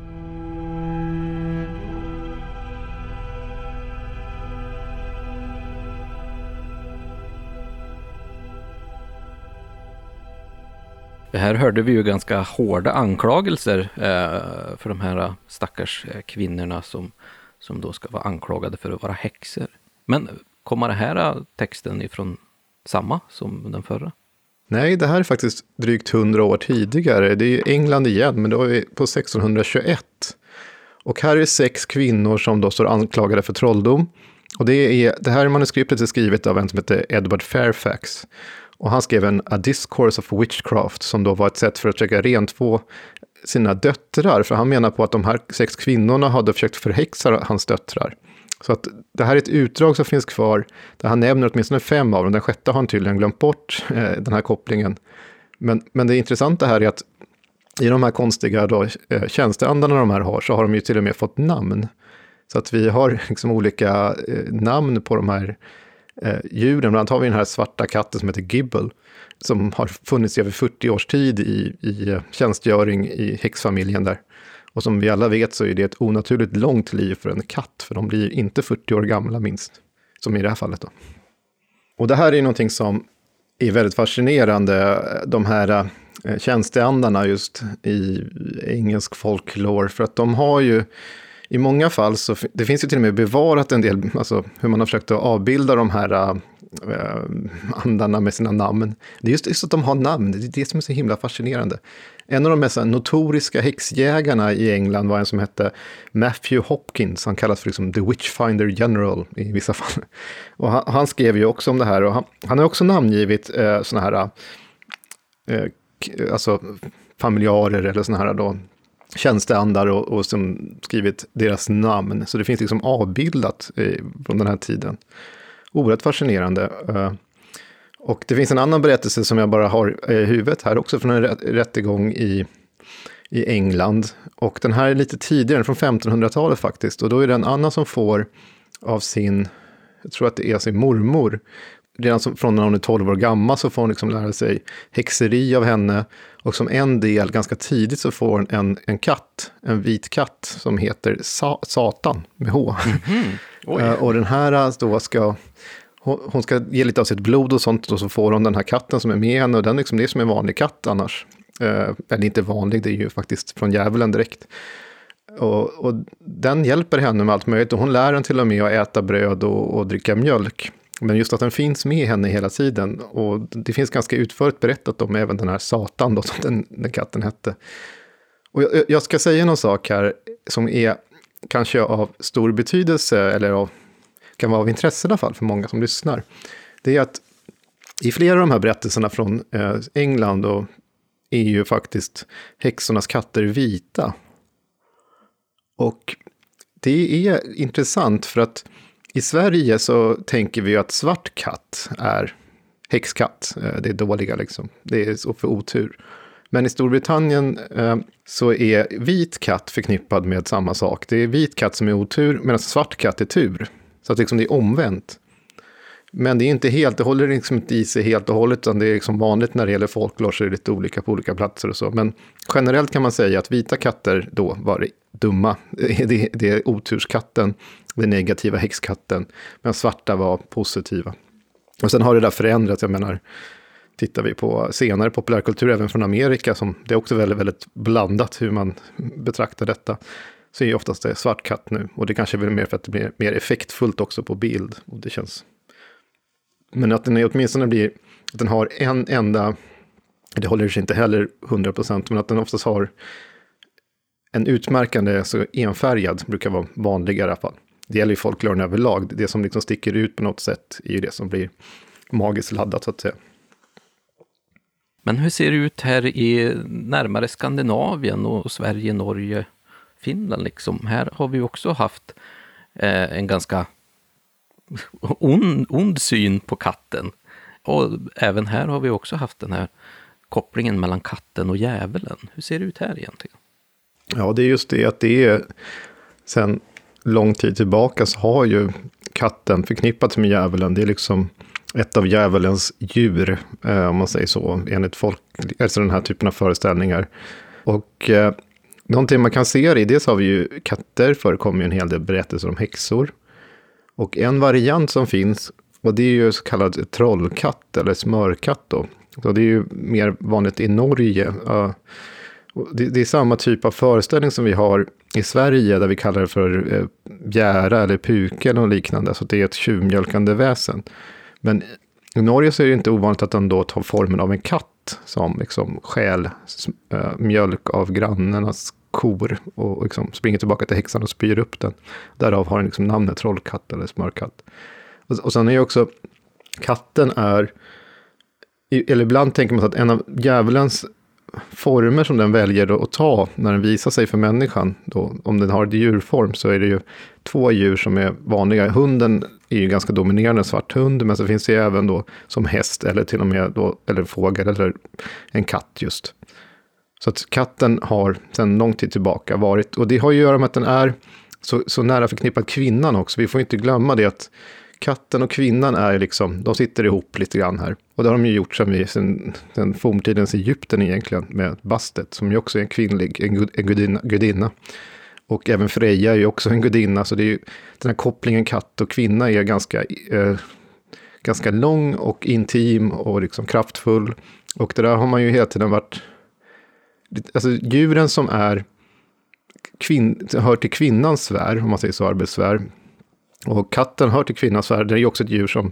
Det, det är ju ett husdjur, det är inte ett sällskapsdjur, utan den finns i hemmet och hjälper till. Men det är ju kvinnan som oftast har hand om, om den, så att säga, är nära den och kanske har någon slags relation mer än männen har till den. Och, och det blir liksom någon slags, och den är ju, o, den, det går inte att kontrollera den och den gör som den vill och försvinner iväg på natten. Och det är mycket funderingar i folklåren vad som händer när katten lämnar hemmet. Den går liksom ut nattetid, försvinner iväg på några konstiga äventyr som ingen vet vad det är. Eh, och kommer tillbaka sen och man har hela tiden betraktat kattens sätt att döda byten på. Eh, och det har man ju sett ganska negativt på, att den liksom lustleker, alltså dödar fåglar eller, eller möss på ett ganska sätt som man har sett ganska grymt då. Att man liksom släpper, katten släpper bytet, halvt slår ihjäl den, fortsätter hålla på sådär tills, tills den har dödat. Så den liksom leker ihjäl bytet. Och det har ju sett som ett ganska grymt sätt faktiskt. Och sen har vi även kattens ögon och det här går tillbaka till antiken faktiskt. Man har eller, ja, funderat över dess ögon, dess pupiller. Den är ju ganska annorlunda, de är anpassade för att jaga nattetid nära marken. Men då har de ju också en särskild form. Som, det finns ett djur till som har liknande form. Och det är ju ormen som har samma typer av ögon. Och ormen, om något, är ju förknippat med djävulen. Så att här har vi också en, en, en, någonting som har liksom förenat katten med de mörka makterna, ondskan och och liksom, ja, djävulen.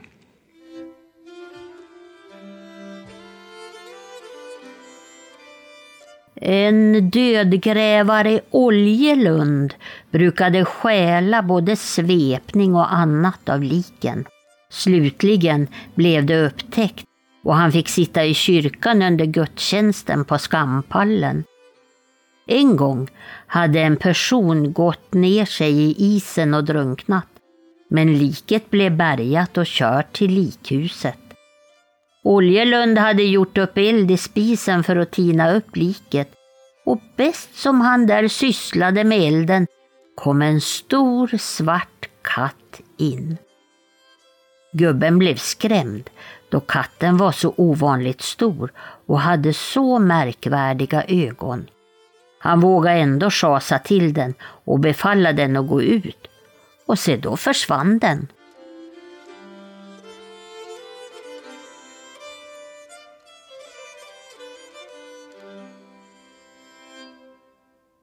Här hade vi ju en, en eh, väldigt bra historia som eh, faktiskt beskrev lite grann som det vi har pratat om, att det var den här svarta katten som hade lite speciella ögon också, eh, som han blev väldigt rädd för. Och den här var ju från eh, bokbandet eh, Finlandssvensk eh, folkdiktning och det här var från volym 2 då. Och det, det, kanske vi ska lägga till, förutom att den har en så särdeles form, pupillerna på dem liksom är avlånga, smala liksom. Eh, men det är också att kattens ögon reflekterar ljus på ett sätt som eh, nästan inga andra djur gör. Jag menar, har ni tagit bilder på era katter så vet ni att helt plötsligt så sitter en demon där på golvet och stirrar på er. de, de, de lyser ju verkligen upp. Och det är ju samma sak när man inte har så mycket ljuskällor, någonting som reflekterar. Det är ju kattögon som de har, de är väldigt speciella där.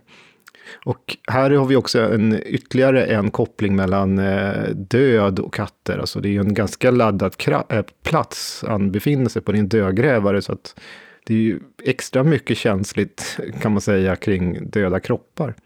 Och här måste jag nästan säga någon sak, för vi, jag, jag, fick, jag fick eh, bärga mig där och inte prata för mycket om Japan. Det finns faktiskt en föreställning om katter som förvandlas just till en speciell typ av katter i japansk folklore som drar lik just. Och det var farligt att ha en katt nära en död kropp, för det kunde den förvandlas till en sån här eh, likdragare då, en speciell typ av katt. Så att ja, det har ju ingenting med den här finska berättelsen att göra, men ändå.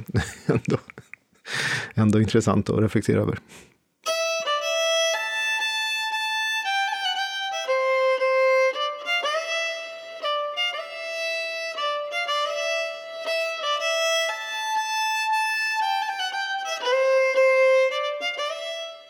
Det var en gång en kvinna som hade fött ett barn och sedan hade hon strypt barnet och stoppat det i en kista, egentligen en bytta.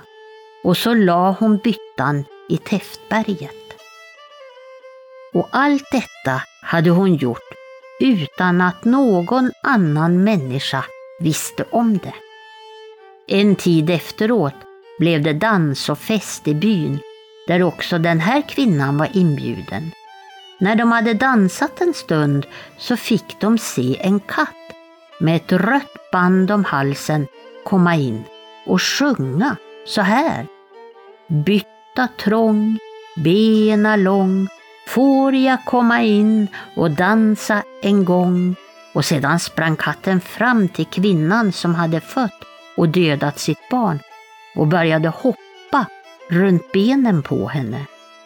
Då förstod de övriga gästerna att hon hade gjort något orätt och efter en tid erkände kvinnan sitt brott.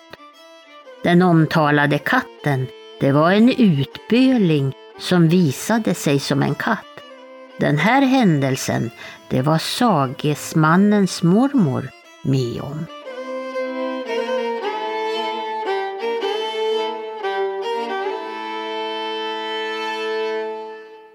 Ja, det här var ju en historia ifrån Västerbotten. Och det här handlar ju då om en, vad man kallar längre hit upp för utböling, men lite längre söderut kanske man mer benämner en myling. Eh, och här då kunde då den här mylingen framställas som en katt. Men vad är en myling egentligen? En myling är ju ett mördat barn som modern har av olika anledningar inte kunnat behålla. Så att hon har så att säga dödat barnet och eh, gömt den någonstans. Och så grävt ner den någonstans i lönn. Och då kommer det tillbaka. Så de här sägnerna är ett sätt att, att liksom hantera den här eh, skammen och sorgen över det hela och också för övriga eh, bygemenskapen och kanske kommentera det hela.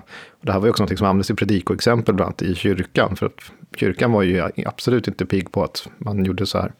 Och att mylingen eller ja, utbölingen eller myrdingen eller vad det nu hade för namn, äpere, den har ju så många olika namn runt om i Norden till och med, kunde i en del fall faktiskt uppträda som ett djur. Och här har vi då just katten och att det är dessutom en, en vers knuten till den är också typisk. För det här, den som vi precis hörde är en väldigt typisk vers som just den här äh, mördade barnet brukar, eh, brukar liksom sjunga. Eller man hör den liksom någonstans. Att den ligger i en, då en trång bytta. Alltså den har lagts, grävts ner någonstans i någon låda eller någonting. Och ibland behöver den nya strumpor eller någonting för att den ska gå på en taggig mark eller någonting annat. Men ofta så är det ju poängen är att det ska, brottet ska uppdagas, eh, modern ska straffas.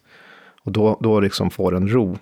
Och egentligen så är ju myling, eller um, det här temat, är ju så pass stort så att vi har ju vid tidigare tillfälle utlovat ett, ett kommande avsnitt just om detta.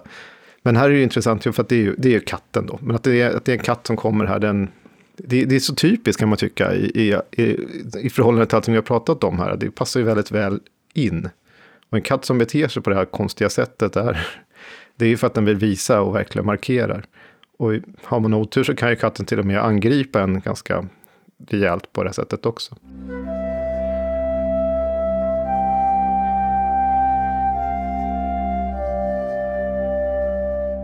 På Julön skall enligt sägnen bo en varelse som har gestalten av en katt. Min fars morfar har redan för hundra år sedan talat om Julökatten.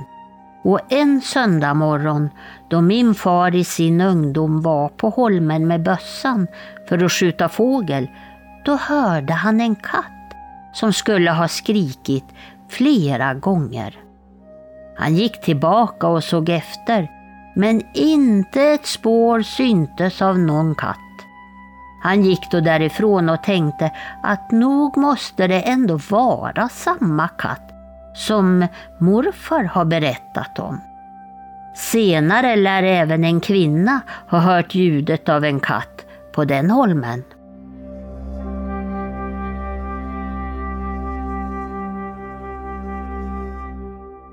Här hade vi ju ännu en berättelse från eh, Finlands svenska folkdiktning och det här var ju då ifrån Julön, där det var då någon form av märklig varelse liksom, som, som lät som en katt, men de kunde inte riktigt hitta några spår. Uh, och det var ju väldigt speciellt. Och lite kul här att det är på Julön, för att det finns ju någonting som man kallar för julkatt. Uh, kanske inte just här, men på Island så finns det ju en, en ganska hemsk varelse. Ja, det stämmer. Och eh, Julakötterin, som den, alltså julkatten, är ju ganska, ganska, ganska berömd faktiskt. Eh, och som du säger, precis julön, det är lite roligt här att det är julökatten och sen så har vi julkatten på Island.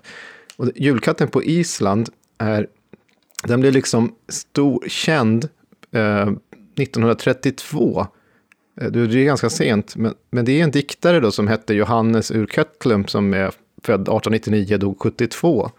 Och han skrev en dikt på isländska. Han gjorde en sån här eh, en sagosamling för barn, alltså om isländska jultraditioner. Och i den här så berättar han om en katt som är ganska hemsk. Eh, och kanske fanns den här föreställningarna tidigare om julkatten. Den finns ju på isländska naturligtvis, eh, eftersom som man skrev på isländska. Men den, den har översatts till engelska också. Och jag, hittar i, jag tror inte den finns översatt till svenska, så att jag kanske ska läsa upp den här dikten på engelska. Och den låter så här.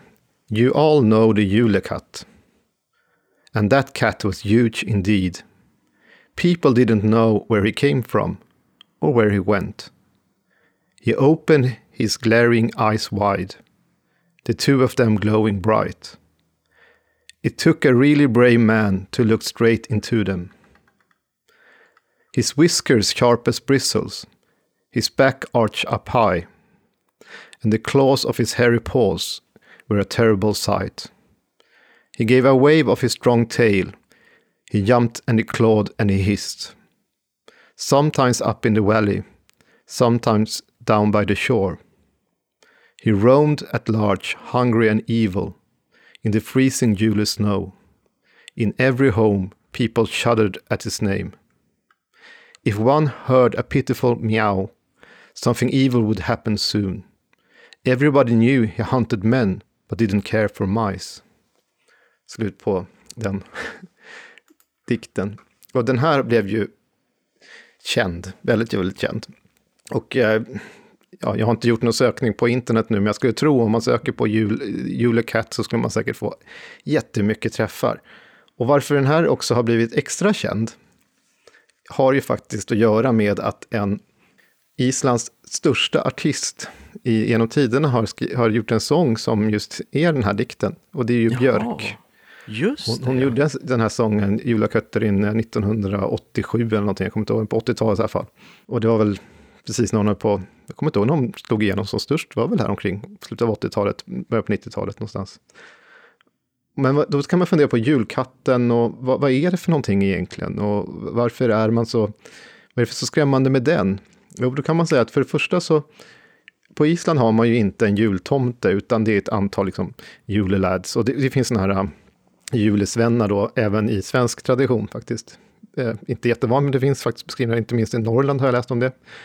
Men, men på Island är de här, de kommer liksom kring jul och de är olika till antalet. Man bestämde någonstans att de skulle vara, tror jag, 13 nu. Men det, det finns alltså namn på kanske många, många fler än så. Men intressant är egentligen att de hör ihop med en kvinna, en trollkvinna som heter eh, Gryla. Och det är en slags hemsk varelse som också kommer kring jul och, och kidnappar barn och äter upp dem och sådär. Och hennes katt då, den här Julakötterin, den, den eh, den, man säger att den tittar in genom fönstren, den är, den är väldigt stor, det är ingen liten vanlig katt, utan en stor, gigantisk katt. Och den kan liksom titta in genom fönstren och så ser den om, om man, eh, vad man får för presenter kring julen då. Det är ju flera dagar. Och har man fått, sägs det, varma kläder så ska man vara skyddad mot eh, julkatten, för då är den inte intresserad. Får man inte varma kläder eller kläder så, så äter helt enkelt katten upp en. Eh, det är liksom det man säger som liksom är sensmoralen i det här. Och det har spekulerats kring vad det här betyder. Och det är ju ganska intressant att, att liksom föra det här till eh, ullindustrins eh, stora betydelse på Island. Och det, det är liksom julen är den här tiden fram som leder fram till jul, liksom är ju, börjar bli den kallaste tiden på året. Som alla vet så har ju Island en lite annorlunda förhållande mot vad vi har här i Skandinavien. Det är ett ganska hårt, eh, hårt land att leva i och särskilt innan elektricitet och allting, för Island var väldigt, väldigt fattigt ganska länge. Men man hade en industri, eller industri, men alltså det var ju mycket familjeföretag, man liksom tillredde av ull, alltså av, av fåren, att man gjorde liksom kläder. Där kunde man börja exportera också, det och fisk var liksom saker som gick bra att exportera även efteråt. Och så det blev liksom en stor grej att man skulle bli klar fram till jul med de här kläderna. Och det var även männen hjälpte till i detta. Så att här kanske vi ser också en viss skillnad, för att det var så pass viktigt att även gubbarna kunde besvära sig och sitta och hjälpa till med detta. Och, och det kanske, kanske är det det liksom delvis handlar om. Att det är också ett sätt att visa på att man måste bli klar med kläderna. Och man ska ha sina kläder till jul, annars så liksom är det här vad som kan hända om man inte får det. Så julkatten kanske har en sån betydelse att liksom den lite hotfullt ligger där. Liksom i, det är väl mest riktat mot barn, men även kanske till den där vuxna kan tänka sig, oj, nu gäller det att få klart kläderna. Och vi pratar inte modern tid, för att nu har ju julkatten blivit en slags turistsymbol även på Island. Jag sitter ju själv här hemma och har liksom en liten figur som jag ställer fram kring jul, som är julkatten, jättefin.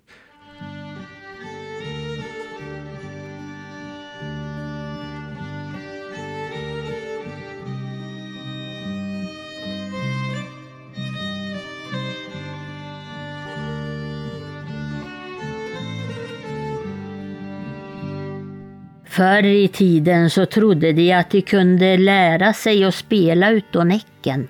Då skulle de gå ner till en bäck tre torsdagskvällar i rad och sätta sig under en bro.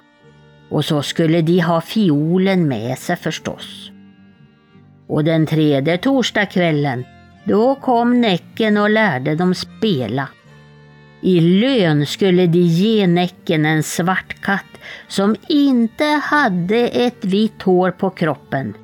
Men det var ju svårt att få tag i sådana där katter, så det hände nog att det brukar lura Näcken och sota vitfläckiga katter så de vart svarta. Så skulle de gå ner till bron med den där katten torsdagskvällen efteråt och ha en bunnen i ett snöre vid bältet. Men då var det bäst till att ta en ullgarnståt som gick lätt att slita å. För annars kunde det hända att den följde med ner i vattnet när näcken sled åt sig katten.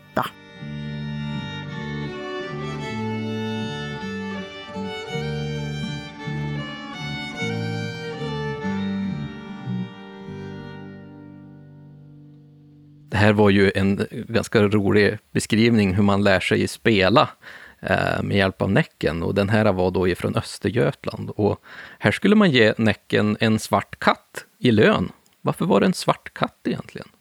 Ja, det är återigen, eh, som de nästan betonar i den här eh, sägnen, att det är någonting som var svårt att få tag på. Och eh, just ifrån alltså, berättelser om att man, att Näcken ska få en katt i i utbyte mot att han lär en spela Alltså, det är en förklaringsmodell till varför vissa spelmän är bättre än andra egentligen. Att de kanske då har fått eh, den här kunskapen från en övernaturlig kraft, eh, håll. Då. vi har ju samma föreställning om djävulen såklart med gitarrister eller annat som lär sig spela av djävulen. Så att det, det, är ju, det är ju faktiskt samma motiv som har förändrats. Och vad man ger honom skiljer sig åt. Men en svart katt här och det är för att förmodligen för att den är förknippad med trolldom och, och, och liksom på det sättet.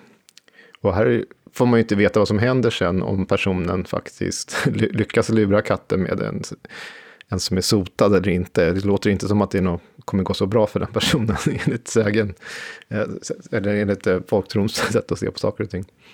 Men hur är det här med, med katten och trolldom i de här trosföreställningarna? Det verkar ju verkligen som att katten är så hårt förknippad med olika typer av trolldom, att de kan dra till sig olika onda ting, men även att de kan liksom eh, projicera onda ting också. Och här är ju, var det ju ett väldigt tydligt exempel då med Näcken, att, att eh, uppenbarligen så har ju katten en stor betydelse för Näcken. Liksom. Um, näcken kan ju oftast bli förknippad med djävulen också, uh, så där har man ju också en liten koppling tillsammans med katten såklart. Ja, enligt kyrkans sätt att se på saken så är ju Näcken egentligen en eh, nidbild av djävulen, eller det är djävulen så att säga. Det är ju människan som eh, blir eh, förbländad och inte ser som det är. Så därför var det en del människor som ställdes inför rätta just för att de hade kvinnor då, för att de hade haft samlag med Näcken. Som det heter då. Eh, och det var ju för att enligt kyrkans håll sett hade de haft ett djävulsförbund. Näcken existerar ju inte enligt kyrkans sätt att se, utan det är ju djävulens eh, uppenbarelseform i så fall.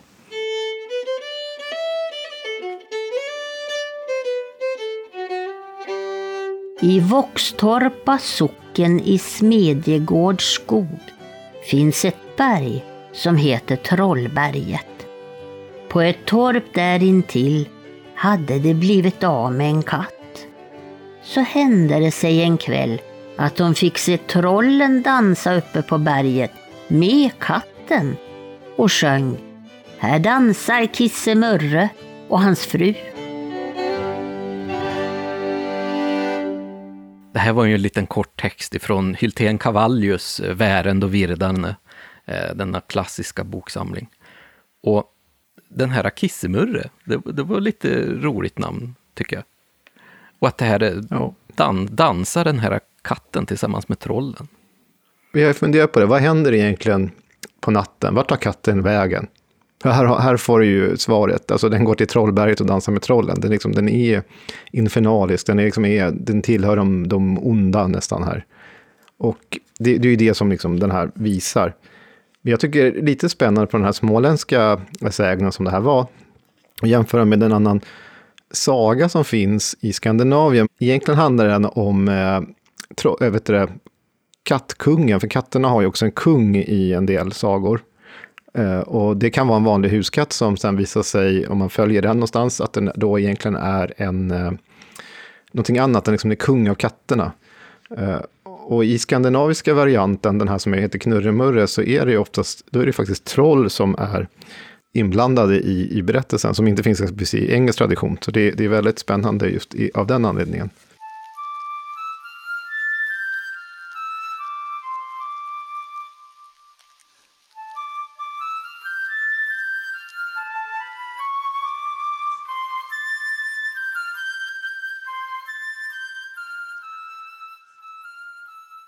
Men om vi ska gå in i liksom sagornas värld, eller som den här gamla serien hette, Fablernas värld, eh, så finns ju väldigt mycket djursagor också.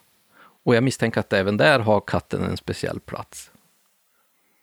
Katter finns i många sagor. De finns också i fabler som är en egen genre för sig. Men, men eh, djursagan, vi, vi har pratat om den i flera tidigare avsnitt, inte minst när vi pratade om skillnaden mellan saga och sägen och myt. Och, och liksom, då, då gör, djuren kan ju naturligtvis prata, de eh, står oftast för någonting specifikt. Och de har olika egenskaper som upprepas i många av de här sagorna. Och katten är ju liksom listig och lite, ibland lite lömsk, alltså det är saker man har sett hos katten.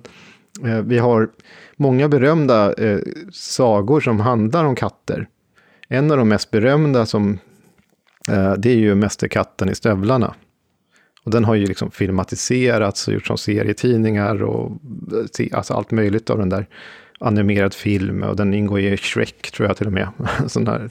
Eh, den är ju känd från Italien, från 1600-talet. Och sen tas den upp i en sån här eh, känd sagosamling av Perrault i Frankrike på senare på 1600-talet.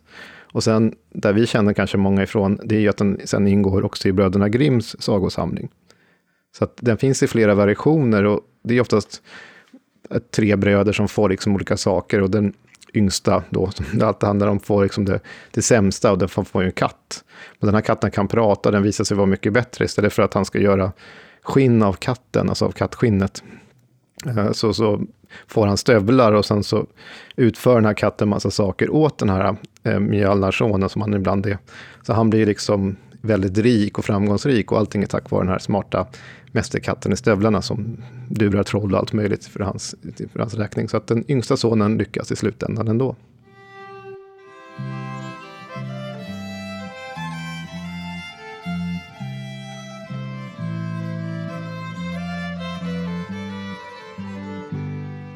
Råttan och råttan var i ett visthus.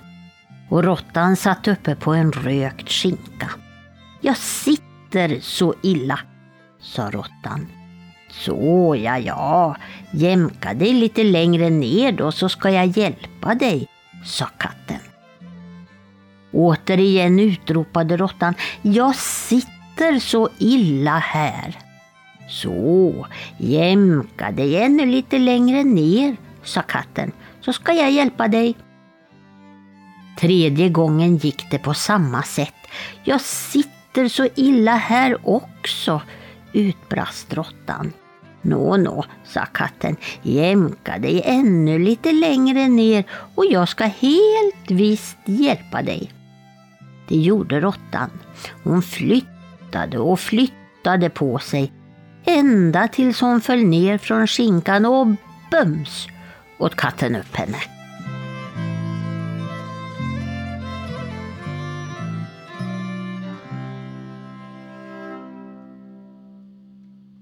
Här fick, fick vi ju ett eh, bra exempel på hur eh, den stackars råttan blev lurad av katten här när han till slut halkade ner från skinkan och, och blev uppkäkad. Och den här eh, sagan kommer ju då ifrån Dalarna och själva texten kommer ifrån Folksagan i Sverige, eh, del 3 då, som handlar om just de olika berättelserna som finns. Och den är ju ytterligare ett exempel på det som vi, jag nämnde lite kortfattat här innan med hur, hur liksom slukt katten luras en stackars nästan godtrogna råttan som inte riktigt förstår vad som är på väg att ske. Men katten är ju hela tiden ute efter att äta råttan och den lyckas ju i slutändan. Här har vi ju fått ganska hemska bilder av hur katten kan bete sig. Alltså att han, han är slug, han är lite skurkaktig. Men finns det några no, no, no positiva eh, sagor där katten framkommer? Nej, inte så mycket faktiskt. Det är väl snarare att man anspelar på att kattens eh, slughet, att den är snabbtänkt. Men den, det är aldrig nästan att den gör det av någon slags godhet eller någonting, utan det finns ju nästan egoistiska skäl i så fall bakom det.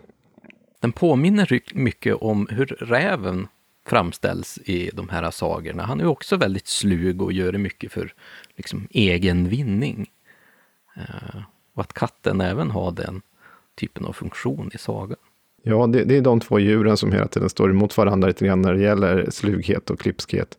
Men så räven har många olika tricks som man kan komma på, så har katten i regel bara ett enda trick som kan, kan ta till. Och det är ju, ja, du kanske ska höra en liten berättelse som, som tar upp just detta.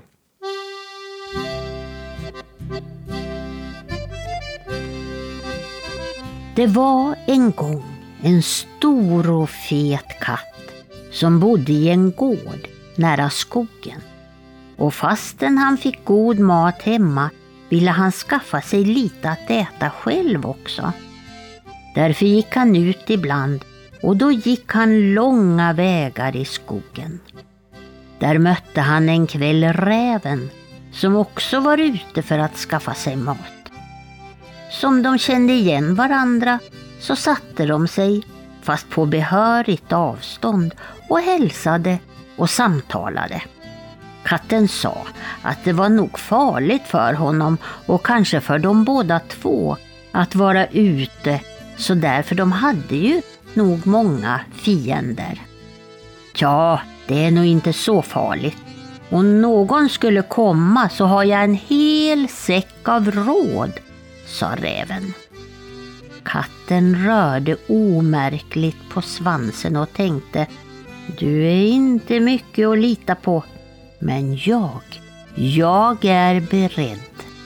Räven låtsades inte om något utan sa Hur många råd har du? Ja, jag har bara ett råd ja.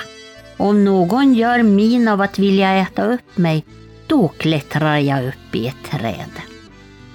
Räven lyfte på nosen och som en blixt var katten katten uppe i halva tallen, vände sig om och fräste och sen var han uppe i toppen. Räven gick fram till trädet, nosade ett slag och tänkte det hade allt varit en godbit för mig det där, men han måste ju ner här och, och jag kan ju vänta. Så tyckte tyckte räven att katten måste ju ha god utsikt. Ser du något? sa han. Ja, sa katten. Så blev det tyst tills det började lida mot morgonen och katten liksom lyfte på huvudet. Ser du något? sa räven. Ja, sa katten och så sköt han rygg. Vad ser du? Jo, jag ser några som kommer från prästgården med stora hundar. Kommer de hit? Ja, sa katten. Och nu är de redan här. Då springer jag, sa räven. Och katten ropade full hals efter honom. Lös upp rådsäcken! Lös upp rådsäcken! Nu har jag inte tid, sa räven och sprang för livet med hundarna efter sig. Men när räven var utom synhåll klättrade katten försiktigt riktigt ner. Med några skött var han åter ur skogen och kom lagom hem för att få sin mjölk. Och sen sov han hela dagen på sin mattesäng.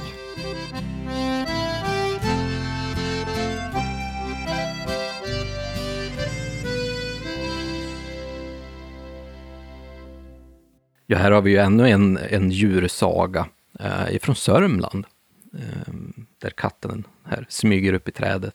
Och den här var ju då ifrån Valdemar Ljungmans eh, Sveriges samtliga folksagor i ord och bild. Och det är ju också en sån här typisk saga, tycker jag, eh, där katten är liksom slug och, och lurar Ja, den överlistar ju till och med räven här. Eller ja, överlistar, den har ett trick så det, det, och det, det räcker. Alltså, den kan kuta upp rätt i träd och gömma sig och det har vi ju sett många katter göra säkert. Och det kan ju inte räven göra, så att där har den faktiskt ett litet övertag. För att när väl de här andra kommer sen så står ju räven där. Och det spelar ingen roll hur många tricks han försöker med. Men katten är trygg där uppe i trädet. Och det här fick mig osökt bara tänka på en annan berättelse som handlar om varför katten spinner, som kan vara lite rolig. Och den finns ifrån Sverige också, och det handlar om att, att eh, det fanns en tid när alla djuren kunde prata med varandra. Eh, och det kan de fortfarande göra på julnätterna, det vet vi ju om sedan tidigare. Men eh, då lånade katten gryn av en skata. Men han kunde inte ärligt betala tillbaka det här. Och då fick han till straff att han alltid, alltså katten, skulle alltid mala, det vill säga spinna, så länge världen består. det är därför de, de liksom spinner och kurrar så. Ja. Så, så nu vet ni det, katterna spinner, det har att göra med att han inte lämnar tillbaka sina gryn till skatan. Han håller på att göra, mala mjöl där inne. ja, och, och det här känner vi såklart igen, eh, men vi känner också igen att skatorna jämt skriker på, ropar på katterna. Eh, och mm. det är ju för att de vill ha tillbaka sitt gryn hela tiden. Det är ju det det handlar om. Så att ja, just det ja. Det kan jag känna igen, för att här där jag bor, där har vi väldigt mycket skator. Och eh, det är väldigt, väldigt ofta man får se dem komma och dyka och nypa de stackars katterna som går förbi här eh, i rumpan. Eh, och då är det väl kanske därför då katten har de där jämmarsgrynen alltså, som skatten aldrig fick tillbaka. Ja, man måste betala, till, betala igen sig det man lånar, så det, det är så det handlar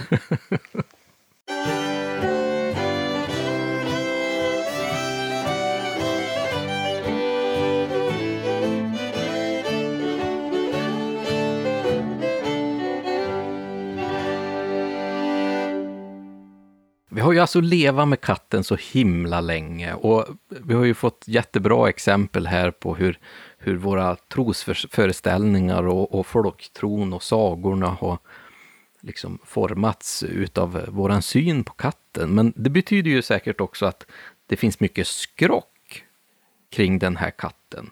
Eh, med tanke på hur den beter sig och liknande. Har vi några exempel liksom på, på detta? Alltså det, ja, det finns jättemycket eh, sådana här, eh, som man skulle kunna kalla för skrock eh, om katter. Det finns ju kvar än idag. Jag menar, alla vet ju om det här, om en svart katt eh, går över vägen så ska man spotta tre gånger. För, som liksom avvärjande, för annars får man otur.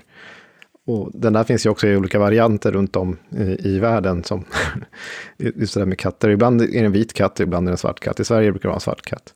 Men jag har samlat, eller jag har lite blandat här från runt om i landet. Så jag bara, jag säger inte alltid exakt var de är ifrån, men jag, jag läser upp ett antal sådana här skrock som finns. För det finns så mycket och de, många gånger kan de vara motsägelsefulla också, men det ligger ju i sakens natur.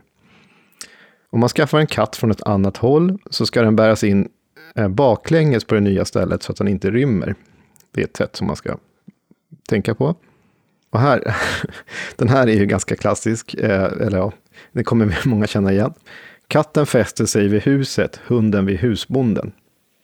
Ja, just det, precis. Här har vi en annan som den här vet jag finns i många varianter. Det är att är pigan snäll mot huskatten får hon vackert väder på sitt bröllop. Mhm, just det. Och i Småland sägs det att, att de kvinnor som är måna och snälla mot kattor, alltså katterna, får goda män. Så det är också bra att tänka på, nästan sam, åt samma håll. På ställen där katten ej trivs är det dåligt beställt. Hatas katter blir det olycka i gården, enär det tros ha beka bekantskap med trollen i bergen, hos vilka det ofta göra besök. Det ser vi. Vi har ju redan hört Jag ett ser sånt exempel. också. Klipper man morrhåren på katten så förlorar den sin, sitt luktsinne. Om, man, Mm. om en, han ej får fånga råttor och möss, så då måste den göra det för att liksom, avvärja det. Men däremot blir en, en, en katt en bra råttjägare som man har stulit från en annan socken.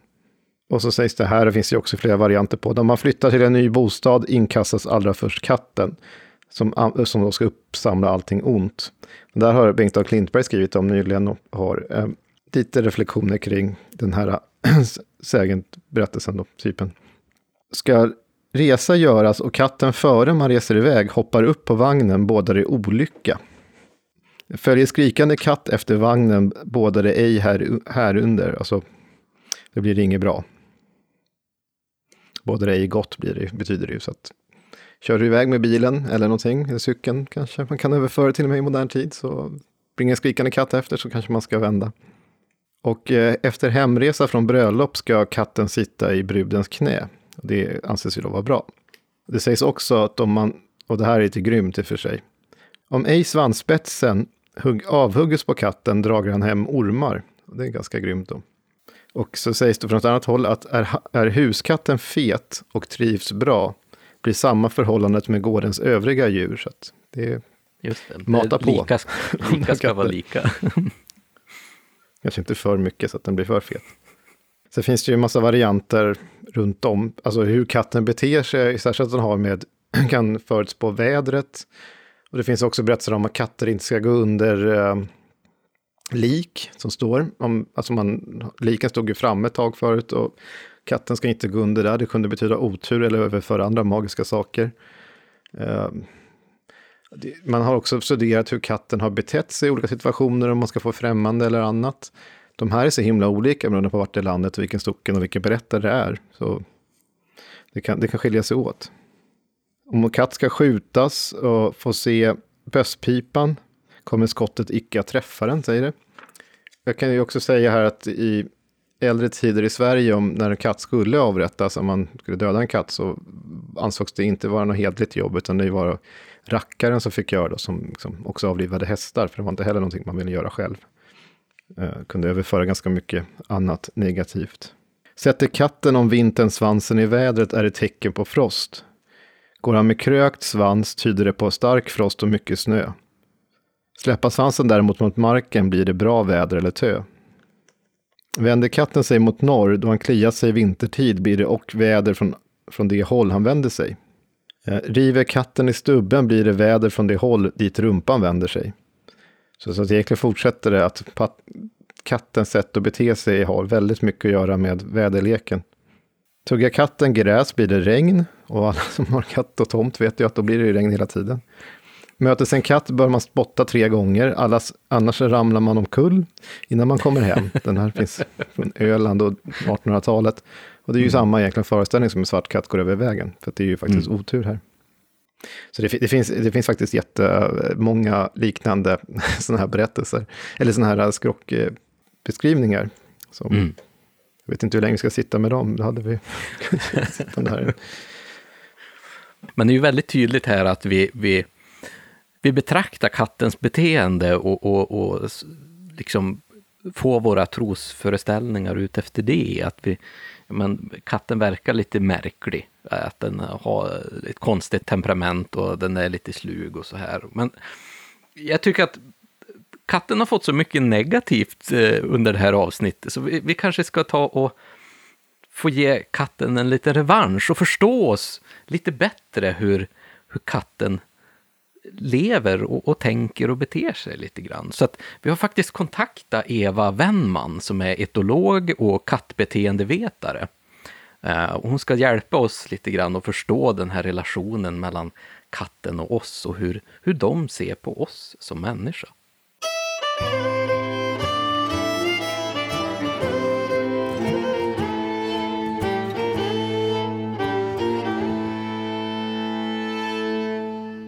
Hej Eva! Vad va, va roligt att få, nu ska vi prata lite om katter och det är ju Ja. väldigt kul. Och du driver ju företaget Cat Complete. Och Ja. där jobbar ju du som etolog och jobbar med katters beteende. Men Mm.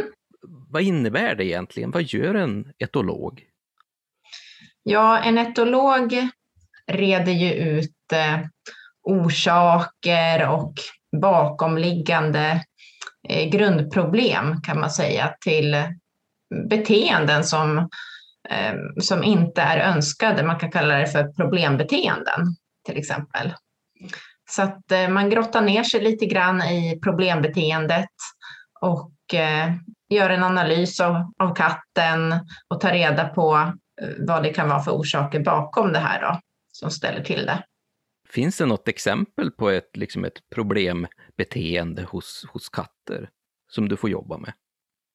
Ja, ett ganska vanligt eh, problembeteende idag är ju då att katten faktiskt eh, inte går på lådan.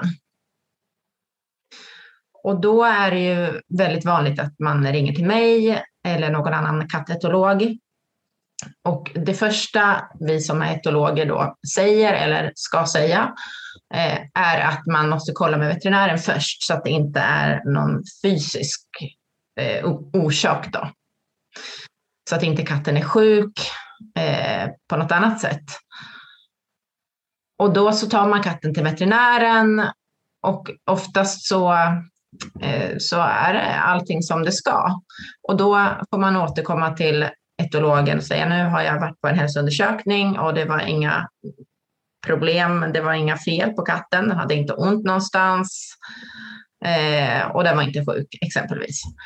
Och då så tar jag som etolog eh, tar ärendet så att säga och får liksom göra en mer analys av katten och försöka hitta orsaker till det här beteendet. Och att katten inte går på lådan, det är så en riktig, eh, ett, ett riktigt fall att nysta i, om man säger så, för det kan bero på väldigt många olika saker. Eh, en bakomliggande orsak kan ju vara till exempel att katten är stressad. Ehm, eller att man kanske har flera katter i hushållet och så är det någon annan katt då som sitter och eh, spanar på katten och eh, att katten känner sig otrygg till exempel. Så det finns många olika orsaker till att katten inte går på lådan, men det är ett vanligt problem idag. Det säger väl sig kanske lite sig själv, för jag menar människor som får psykiska besvär eh, kan ju få eh, symptom som är fysiska. Och Ja, precis. det är ju naturligt att det även händer alla våra djur också. Ja, men absolut. Men eftersom du jobbar som eh, eto- kattetolog och, och Mm. kattkännare så misstänker jag att eh, du har en ganska nära relation till katter också. Ja, det har jag ju. Det står ju mig väldigt varmt om hjärtat. Det som fascinerar mig är liksom om man tittar på stora kattdjur, hur de beter sig eh, och sen så jämför man det med sin lilla katt hemma. Att det, det skiljer inte så mycket egentligen. Om man tittar på ett annat djur som hunden som eh, härstammar från vargen så har det en betydligt större skillnad. Eh, och det har ju mycket med domesticeringsprocessen att göra. Eh, mm, hunden har ju varit med mycket längre Mm. än vad katten har varit, så att säga. Eh, så att det, det är många beteenden som fortfarande är kvar hos katten och kommer säkert vara det. Men jag tycker att det är fascinerande att eh, när man liksom eh, börjar förstå dem, varför gör katten så här? Inte att den gör så, utan varför? Vad handlar det egentligen om? Då är det ju hela tiden tillbaks till, till den afrikanska vildkatten då, som katten härstammar ifrån. Och våran katt, den heter ju då Felis catus eh, på latin. Så det är ju en art. Och den, hela den arten, alltså katt, är ju domesticerad. Och sen så tycker jag att det är fascinerande med katten att den är ändå så pass självständig. Men där är det också liksom mycket myt fortfarande att katten är osocial och den är inte den klarar sig själv och sådana saker. Men det har ju också förändrats i och med domesticeringen. Eh, och det är mycket forskning som, som visar det också. Att katten kan faktiskt må dåligt om människan är borta för länge och sådana saker. Nu när vi har haft katten i, i våra hem så väldigt, väldigt länge, Ja. hur ser egentligen katten på oss i Mm. det sammanhanget? Ja, det är en bra fråga. Ehm, Men det där är väldigt olika. Vissa, från kattens perspektiv, om man ser det från kattens perspektiv, så vissa katter ser ju bara människan som någon som ger dem mat. Ehm, Andra katter så tycker ju det är väldigt trevligt att gå långa promenader tillsammans med människan, krypa upp i famnen. Ehm, Och en del katter, de, de tycker att det är eh, mm, trevligt att ligga en bit ifrån. Då känner de att de får sin sociala del, om man säger så.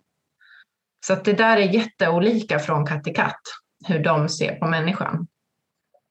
Men sen den här relationen mellan katt och människa, den utvecklas ju från båda hållen, både från katt och människa. Så det handlar inte bara om vad katten gör eller vad katten tycker, utan det handlar också mycket om ja, men hur mycket människan anstränger sig till exempel för att skapa en god relation med katten. Det måste ju vara väldigt spännande att jobba med katters beteende, för i alla fall min uppfattning är ju just lite grann som du har sagt här, att kat Mm. katter har väldigt säregna personligheter på något Mm. sätt. Ja, det är häftigt för att det är så olika varje gång. Ja. Alltså de flesta människor ger ju liksom eh, katten någonstans att bo och ger den mat och, eh, och kärlek. Men eh, från kattens håll så kanske inte alls är det relevant i alla fall. Den Mm. vill bara ha mat. Mm. Sen kan den gå. Ja, precis. Så det, det är så olika. Och det där beror ju liksom ja, det beror ju väldigt mycket på kattens tidigare erfarenheter, eh, både på gener eh, men också på ras. Så att det har ju, har ju med flera saker att göra. Har det. Men man säger ju det att eftersom katten har så många sätt att se på människan eh, så blir den relationen mellan katt och människa också väldigt unik. Den är väldigt speciell. Så det, det är många kattmänniskor och ägare som säger liksom, ja, men katten och jag, vi, vi har en speciell relation och det, min katt är lite speciell och, och det är ju så. Det är mycket som säger det också forskning att eh, ja, då är det faktiskt sant den är speciell just för att katten har ju valt eh, att se på människan på det här sättet. Eller sin ägare då så att säga. Precis. Jag kan Mm. tänka mig att det, när man har haft en, en katt väldigt länge så uppstår en liten tyst kommunikation där också. Ja men Eller jag precis. tror man möts lite grann däremellan för att Ja, vi som människor har ju en väldig förkärlek att eh, projicera våra egna eh, känslor och beteenden på våra eh, husdjur till exempel. mm, att eh, troligtvis så tyck hunden så här för att den beter sig som jag gör när Ja, jag är i det känslotillståndet till exempel. mm, Men det behöver ju inte betyda att eh, bara för att en hund eller en katt beter sig på ett speciellt sätt så tänker de precis som jag. Nej, Och jag kan tänka mig att inte. det är samma sak med katter, att eh, man kanske kan misstolka vissa signaler, att de menar en sak och, och jag tror att det är en annan. Och vice versa naturligtvis. Mm. Finns det liksom några sådana exempel som är vanliga i det arbete som du jobbar med? Det är en bra fråga. Alltså det du eh, benämner här, det är ju liksom att det kallar, det kallar för, för antropomorfism. Där man liksom tycker att katten beter sig som ett sätt som om jag hade gjort det så hade jag varit glad, till exempel. Jag tror att mycket handlar om att man faktiskt eh, misstolkar kattens behov och signaler för att man tror att det är lite mer som en hund. Ja, just det. Just det. Mm. Till exempel en hund som viftar på svansen är ju glad, men det är oftast inte en katt som viftar på svansen. Men sen så har man ju också, jag tror att hela uttrycket i katten, eh, kattens ansikte, det är också svårare att tyda än hos en hund. Katten har liksom, jag tror att den har färre muskler eh, överhuvudtaget i ansiktet, vilket gör att den ger inte samma signaler. Det som man har sett främst under den här perioden med domesticering, det är ju faktiskt kattens signaler. Också att särskilt eh, eh, kattens jamande, att det är en signal som har kommit fram för att den ska kunna kommunicera med människan. Just det. Så att det är någonting som har kommit därifrån. Man ser Mm. väldigt sällan katter som jamar till varandra. Faktiskt, utan det är, det är en ganska så specifik, tydlig förändring Mm. Mm. under domesticeringen. Eh, och den är också mycket mindre än vad, vad den afrikanska vildkatten är, då, som är kattens ursprung. Var på katten, när man har en egen katt, var på katten ser man eh, liksom dess beteenden eller dess signaler bäst? Eh, jag antar att den uttrycker, förutom doften då, som vi kanske inte kan göra Mm. jättemycket åt, liksom, Nej, precis. eh, då vi inte har rätt näser för det. Men liksom, det finns ju oftast synliga signaler också. Eh, Mm. Svansen brukar ju naturligtvis vara en väldigt tydlig signal på olika Mm. sätt. Eh, men det finns ju Precis. säkert fler också misstänker jag. Ja, men öronen kan vara en bra, eh, en bra grej att titta på. Eh, sen så får man väl säga att ja, men eh, hela kroppsbeteendet, liksom, hur katten går, eller är den ihopkrupen eller inte? Eh, ligger svansen nära kroppen, är svansen längre ifrån? Det finns lite olika sådana där eh, specifika saker som man kan titta på. Då faktiskt. Men det är ju som sagt inte doften, utan det är mer kroppen och, eh, och ljudet. Hur den låter eller hur den eh, hur, eh, hur jamandet sker. Alltså, katten kan ju jama på väldigt många olika sätt. Och det kan betyda så väldigt många olika saker. Varför tror du vi har fått så nära relation till katten idag? Eh, jag tror att eh, människan är lite fascinerad av katten eh, för att den är ja, men lite sådär, man har ingen riktig koll på vad säger den nu, vad vill den nu? Och att det på något sätt, alltså det här är bara vad jag tror, att man, ja, man har intresserat sig lite för den. Och när man får upp ett intresse för någonting, då kanske man vill lära sig lite mer om, om den eller det intresset. Och då tror jag att när man börjar lära sig lite mer om katten, eh, att man börjar förstå katten och det är då det blir så eh, intressant. Och då eh, får man en annan liksom, syn på katten. Och då tror jag att, att man får ett annat typ av band till den faktiskt. Och börjar man umgås med katter då kommer man till slut inse att de är jättemysiga och sociala och inte alls eh, ensamlevande och elaka. Utan då har man ju liksom, ser man ju från kattens perspektiv helt plötsligt. Och då blir det lika lätt att ty sig till en katt som till en hund. Mm. Eller något annat djur, eller en människa. Mm. Det är ju individer alltihop. Men vad jättetrevligt Eva, det här var ju otroligt kul att vi kunde få prata liksom om, om mer om kattens beteende och ja. våran egen relation till, till, till kissemissen. Det är ju liksom, ja. det är ju ett, ett djur som är så nära oss uh, och har blivit mer nära oss uppenbarligen under, ja, under tidsåren. Liksom. Absolut. Absolut.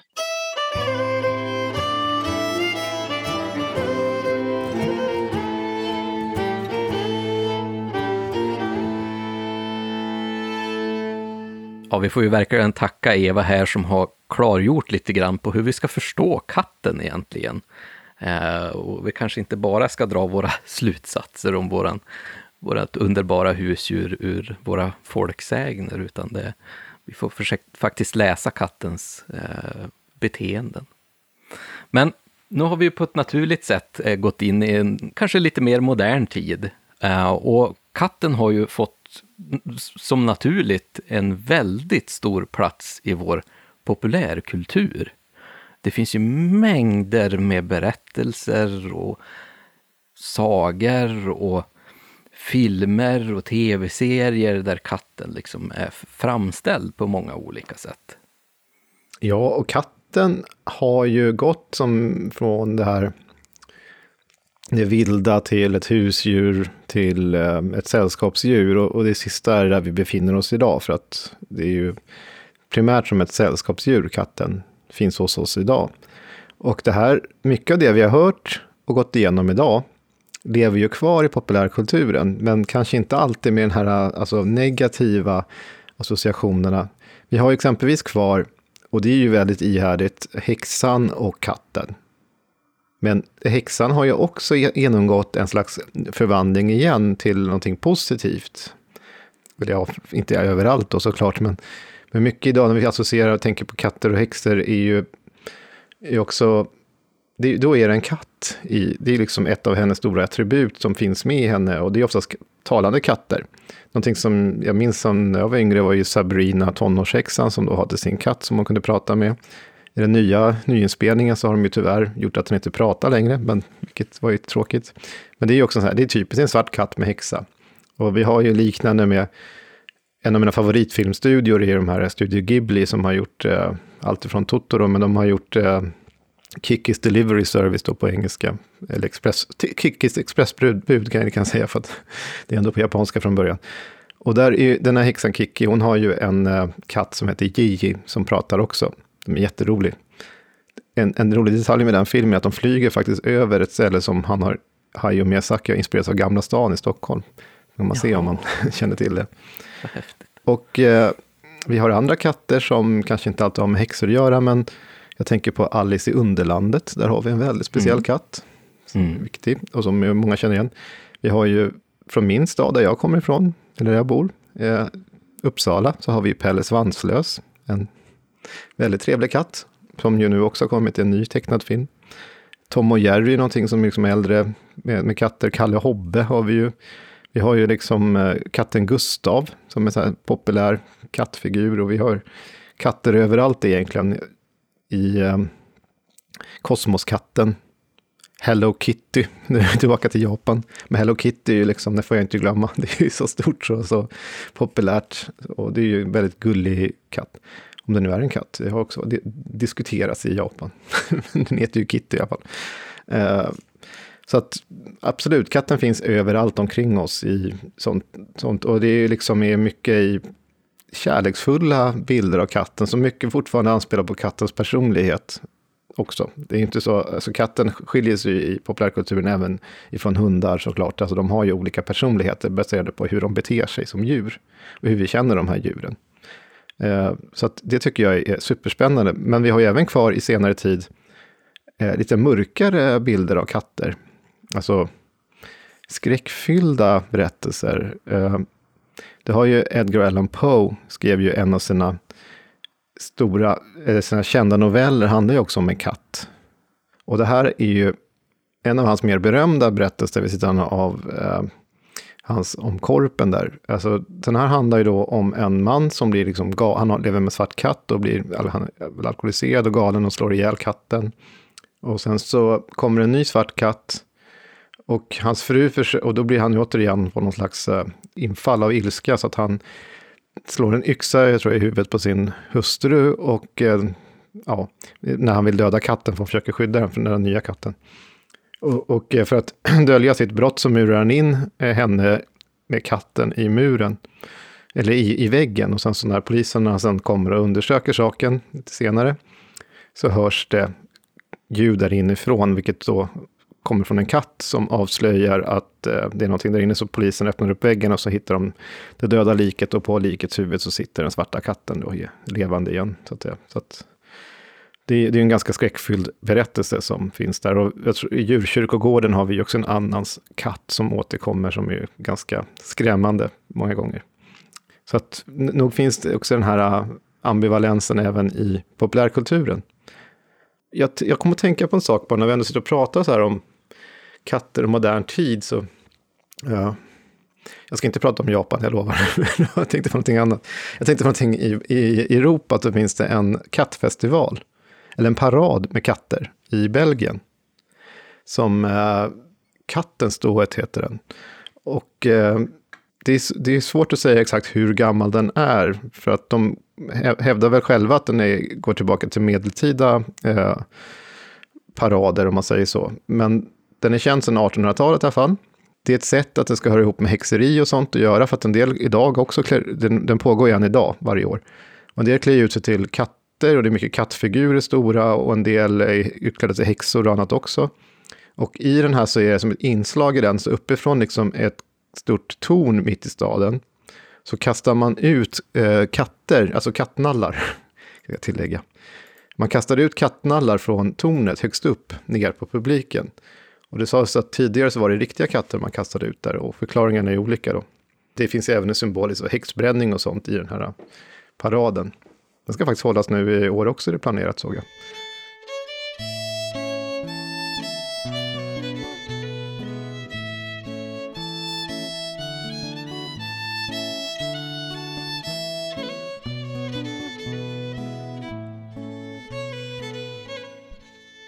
Ja, jag har ju en polare vars fru är djurvän, ända ut i fingerspetsarna. När hon en dag var på väg hem från arbetet så fick hon se en katt sitta i vägrenen och titta snällt på henne, varvid hon givetvis som sann djurvän saktade ner farten väsentligt. Men tyvärr föll det sig inte bättre än att katten i alla fall hoppade ut framför bilen och blev påkörd. Och som alla vet, eller bör veta, så stannar man ju och tittar om djuret är skadat eller dött. Så gjorde även denna förkrossade djurvän. När hon hade backat tillbaka en bit får hon se katten sitta vinglande vid vägkanten. Hon stannar bilen och kommer fram till att det bästa för katten det är att hon avlivar den. Men är man en sann djurvän så är det inte lätt att omvandla den tanken till handling. Hon går i alla fall och hämtar fälgkorset i bakluckan för att förkorta kattens lidanden. När hon storgråtande har avslutat sin hemska plikt, då vänder hon om och går tillbaka till bilen. En meter framför bilen tvärstannar hon, för mitt i grillen sitter den påkörda katten stendöd. Hon hade slagit ihjäl en helt oskyldig och förmodligen också en kärnfrisk katt. Den historien, den tror jag fullt och fast på och jag har ännu inte fått någon dementi.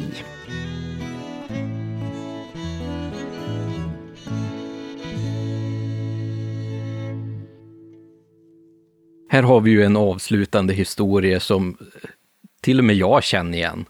Uh, och det här är ju en ganska typisk vandringssägen. Och det här är ju då från den kände Bengt af Klintbergs Den stulne njuren.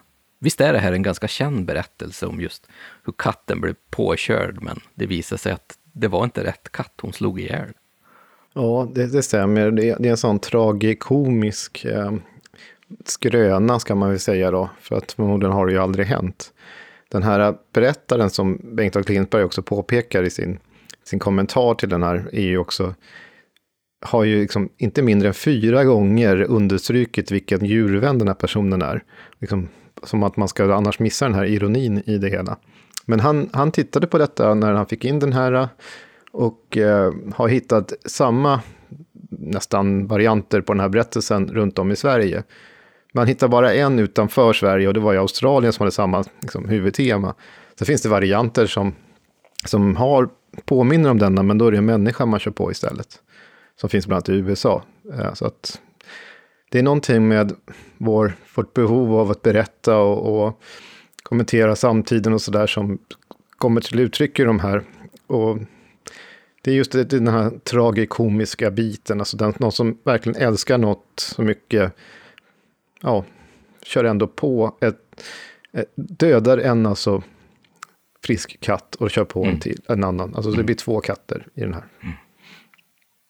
Ja, det är ju liksom den här själva ironin i det hela som gör den så himla eh, speciell och intressant att berätta vidare tror jag också.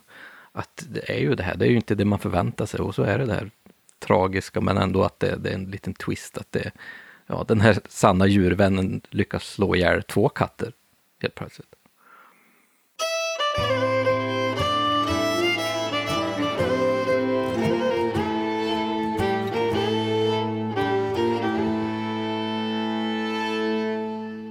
Vi får ju också berättelser i modern tid av katthjältar. Alltså katter som gör någonting väldigt positivt. Och det kommer ju mycket via internet. Det kommer ju en genre böcker som jag själv har läst några stycken av som jag tycker är fantastiska.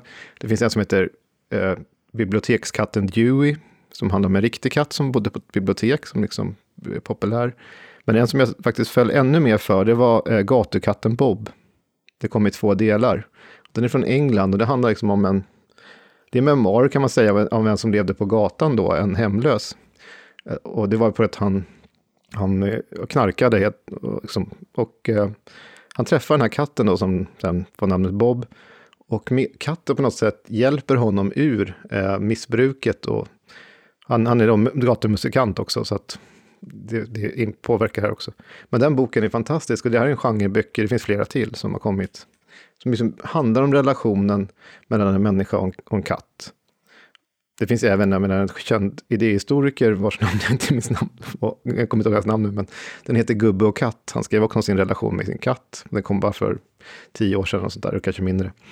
Så det, det, är också någonting som har kommit i, i modern tid. För vi älskar att, att, läsa de här eh, positiva berättelserna där katten står i centrum och liksom får, vi kan se och känna igen oss i det här. Liksom, som han som skriver om den här eh, Bob då, som, som knarkar. Så det är katten som gör att han känner att han får ett ansvar och katten ger honom eh, ett kärlek så att säga på ett sätt som bara katter kanske kan göra. Alltså, det, det är ju inte liksom... Det krävs en del tillbaka om man säger så och då måste han skärpa sig. Men någonting som vi kanske måste nämna i det här avsnittet eh, innan vi börjar avsluta och avrunda detta. Det är ju faktiskt vi kan ju inte prata om katten i modern tid utan att nämna internet och internetkatterna. Nej. För är det, är det något djur som har liksom tagit över internet och alla dessa memer och allting så är det ju katter. Mm. Det var inte mm. länge sedan vi fick den här äh, advokaten i USA som hade satt på ett kattfilter när han, han var i, i, i Zoom-möte. Ja. Vi har ju ultrakända katter som liksom The Grumpy Cat och flera andra som har tagit internet med storm. Och jag vet inte, mm hur många memer och skämtgrejer som har gjorts av de här katterna. De liksom, de är ju värdet, alltså det, är, det är ju industrier så att säga, som har växt fram kring de här katterna. Jag menar Grumpy mm. Cat, jag menar, vad, vad, vad, om han finns kvar, det vet jag inte förresten. Men Den alltså, stackars katten har tyvärr fått lämna oss. Men, men det är precis ja. som du säger, det är ju bara runt The Grandpa Cat, eh, det är en liten, liten katt som hade ett utseende så att han såg väldigt liksom sur och, och bitter ut. Han hade exakt samma utseende hela tiden. Uh, och det blev ju en jättestor grej då på internet naturligtvis. Och det blev ju en hel industri, precis som du säger. Det såldes ju liksom plushies och, och, och var med i flera tv-program och liknande. Eh, så att katten har ju verkligen tagit internet med storm.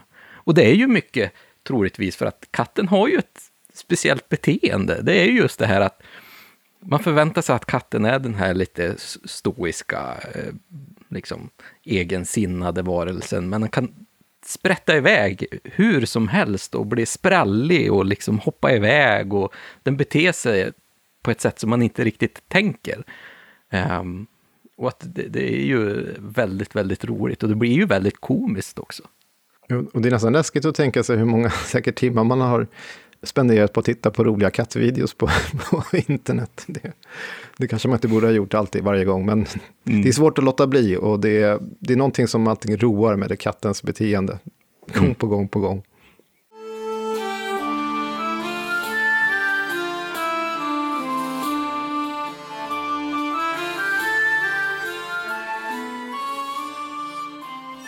Ja du Tommy, nu har vi ju pratat en hel del liksom om andras berättelser om katter och liknande, men jag tänkte vi kanske ska prata lite själv om vad vi tycker om katten. Har du några, liksom, någon relation till just den här kissemissen som vi tycker så mycket om? Jo, det har jag absolut. Jag har ju, jag har ju också som den här vandringssägnen vi hörde förut, en djurvän ut i fingerspetsarna.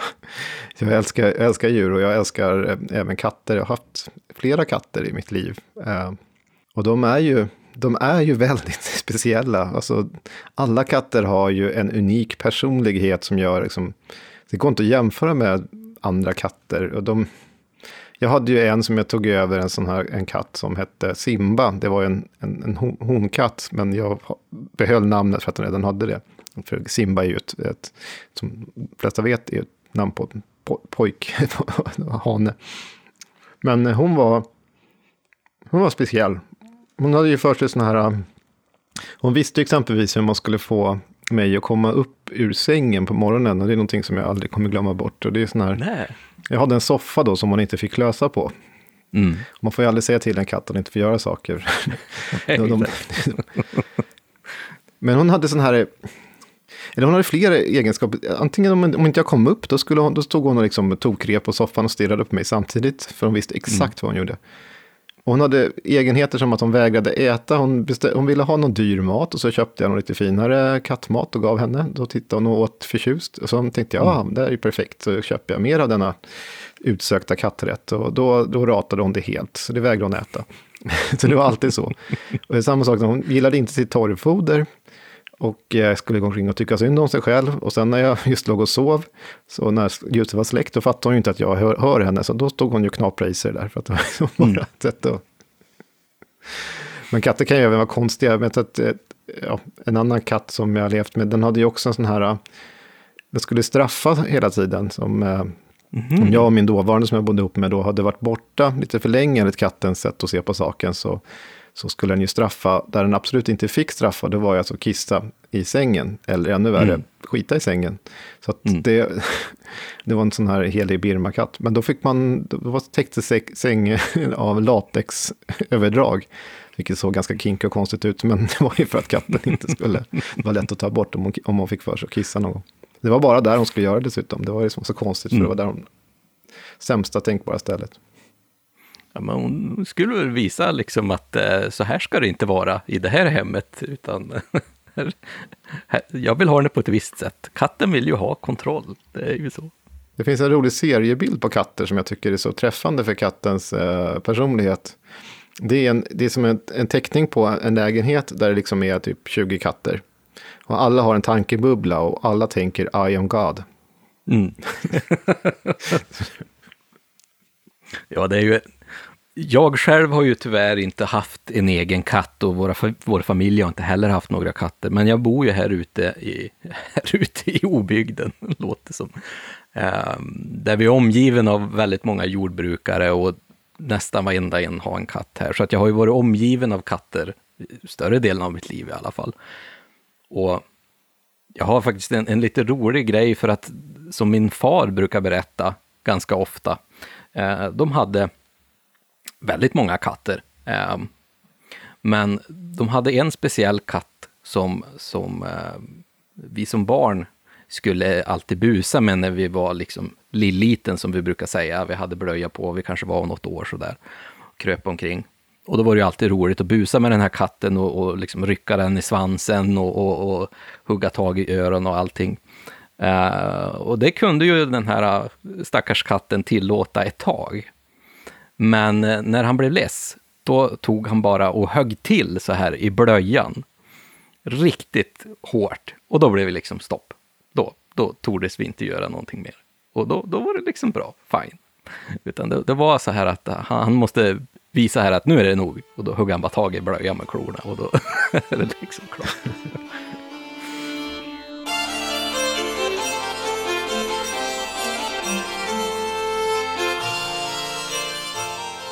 Hörru Tommy, nu har vi haft ett fantastiskt roligt avsnitt där vi har pratat om katten på många olika sätt och många, ur många olika vinklar. Och vi skulle säkert kunna hålla på ett helt avsnitt till bara och prata om den här underbara katten som vi har i våra hem och ute efter, som strövar efter vägarna och, och hoppar ner i, i riset ibland.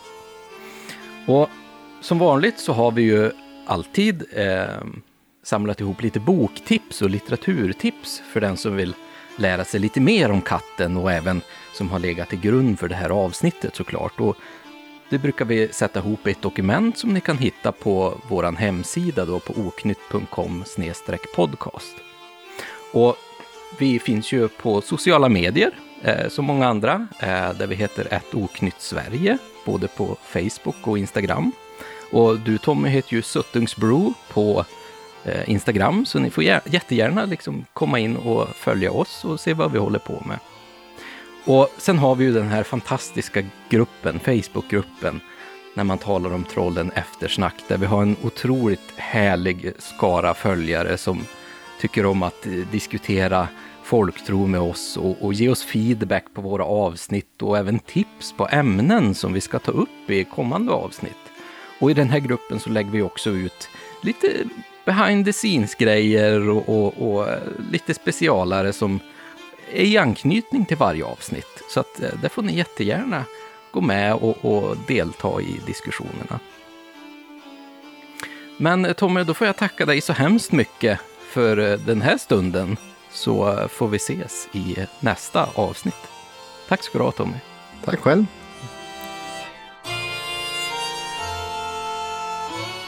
Podden är producerad av Oknytt Nordisk Folktro och Mytologi och intromusiken är komponerad av Mark Jungerman.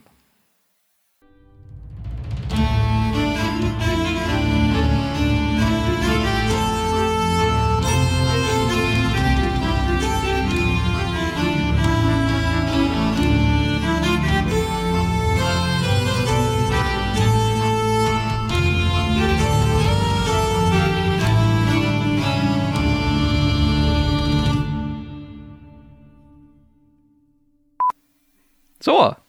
Nu! Så. Fine. Gud vad vi är duktiga. Det gick ju skitbra. Ja. 3 och 29. Ja. Utan, utan Evas inläsningar och intervjuerna.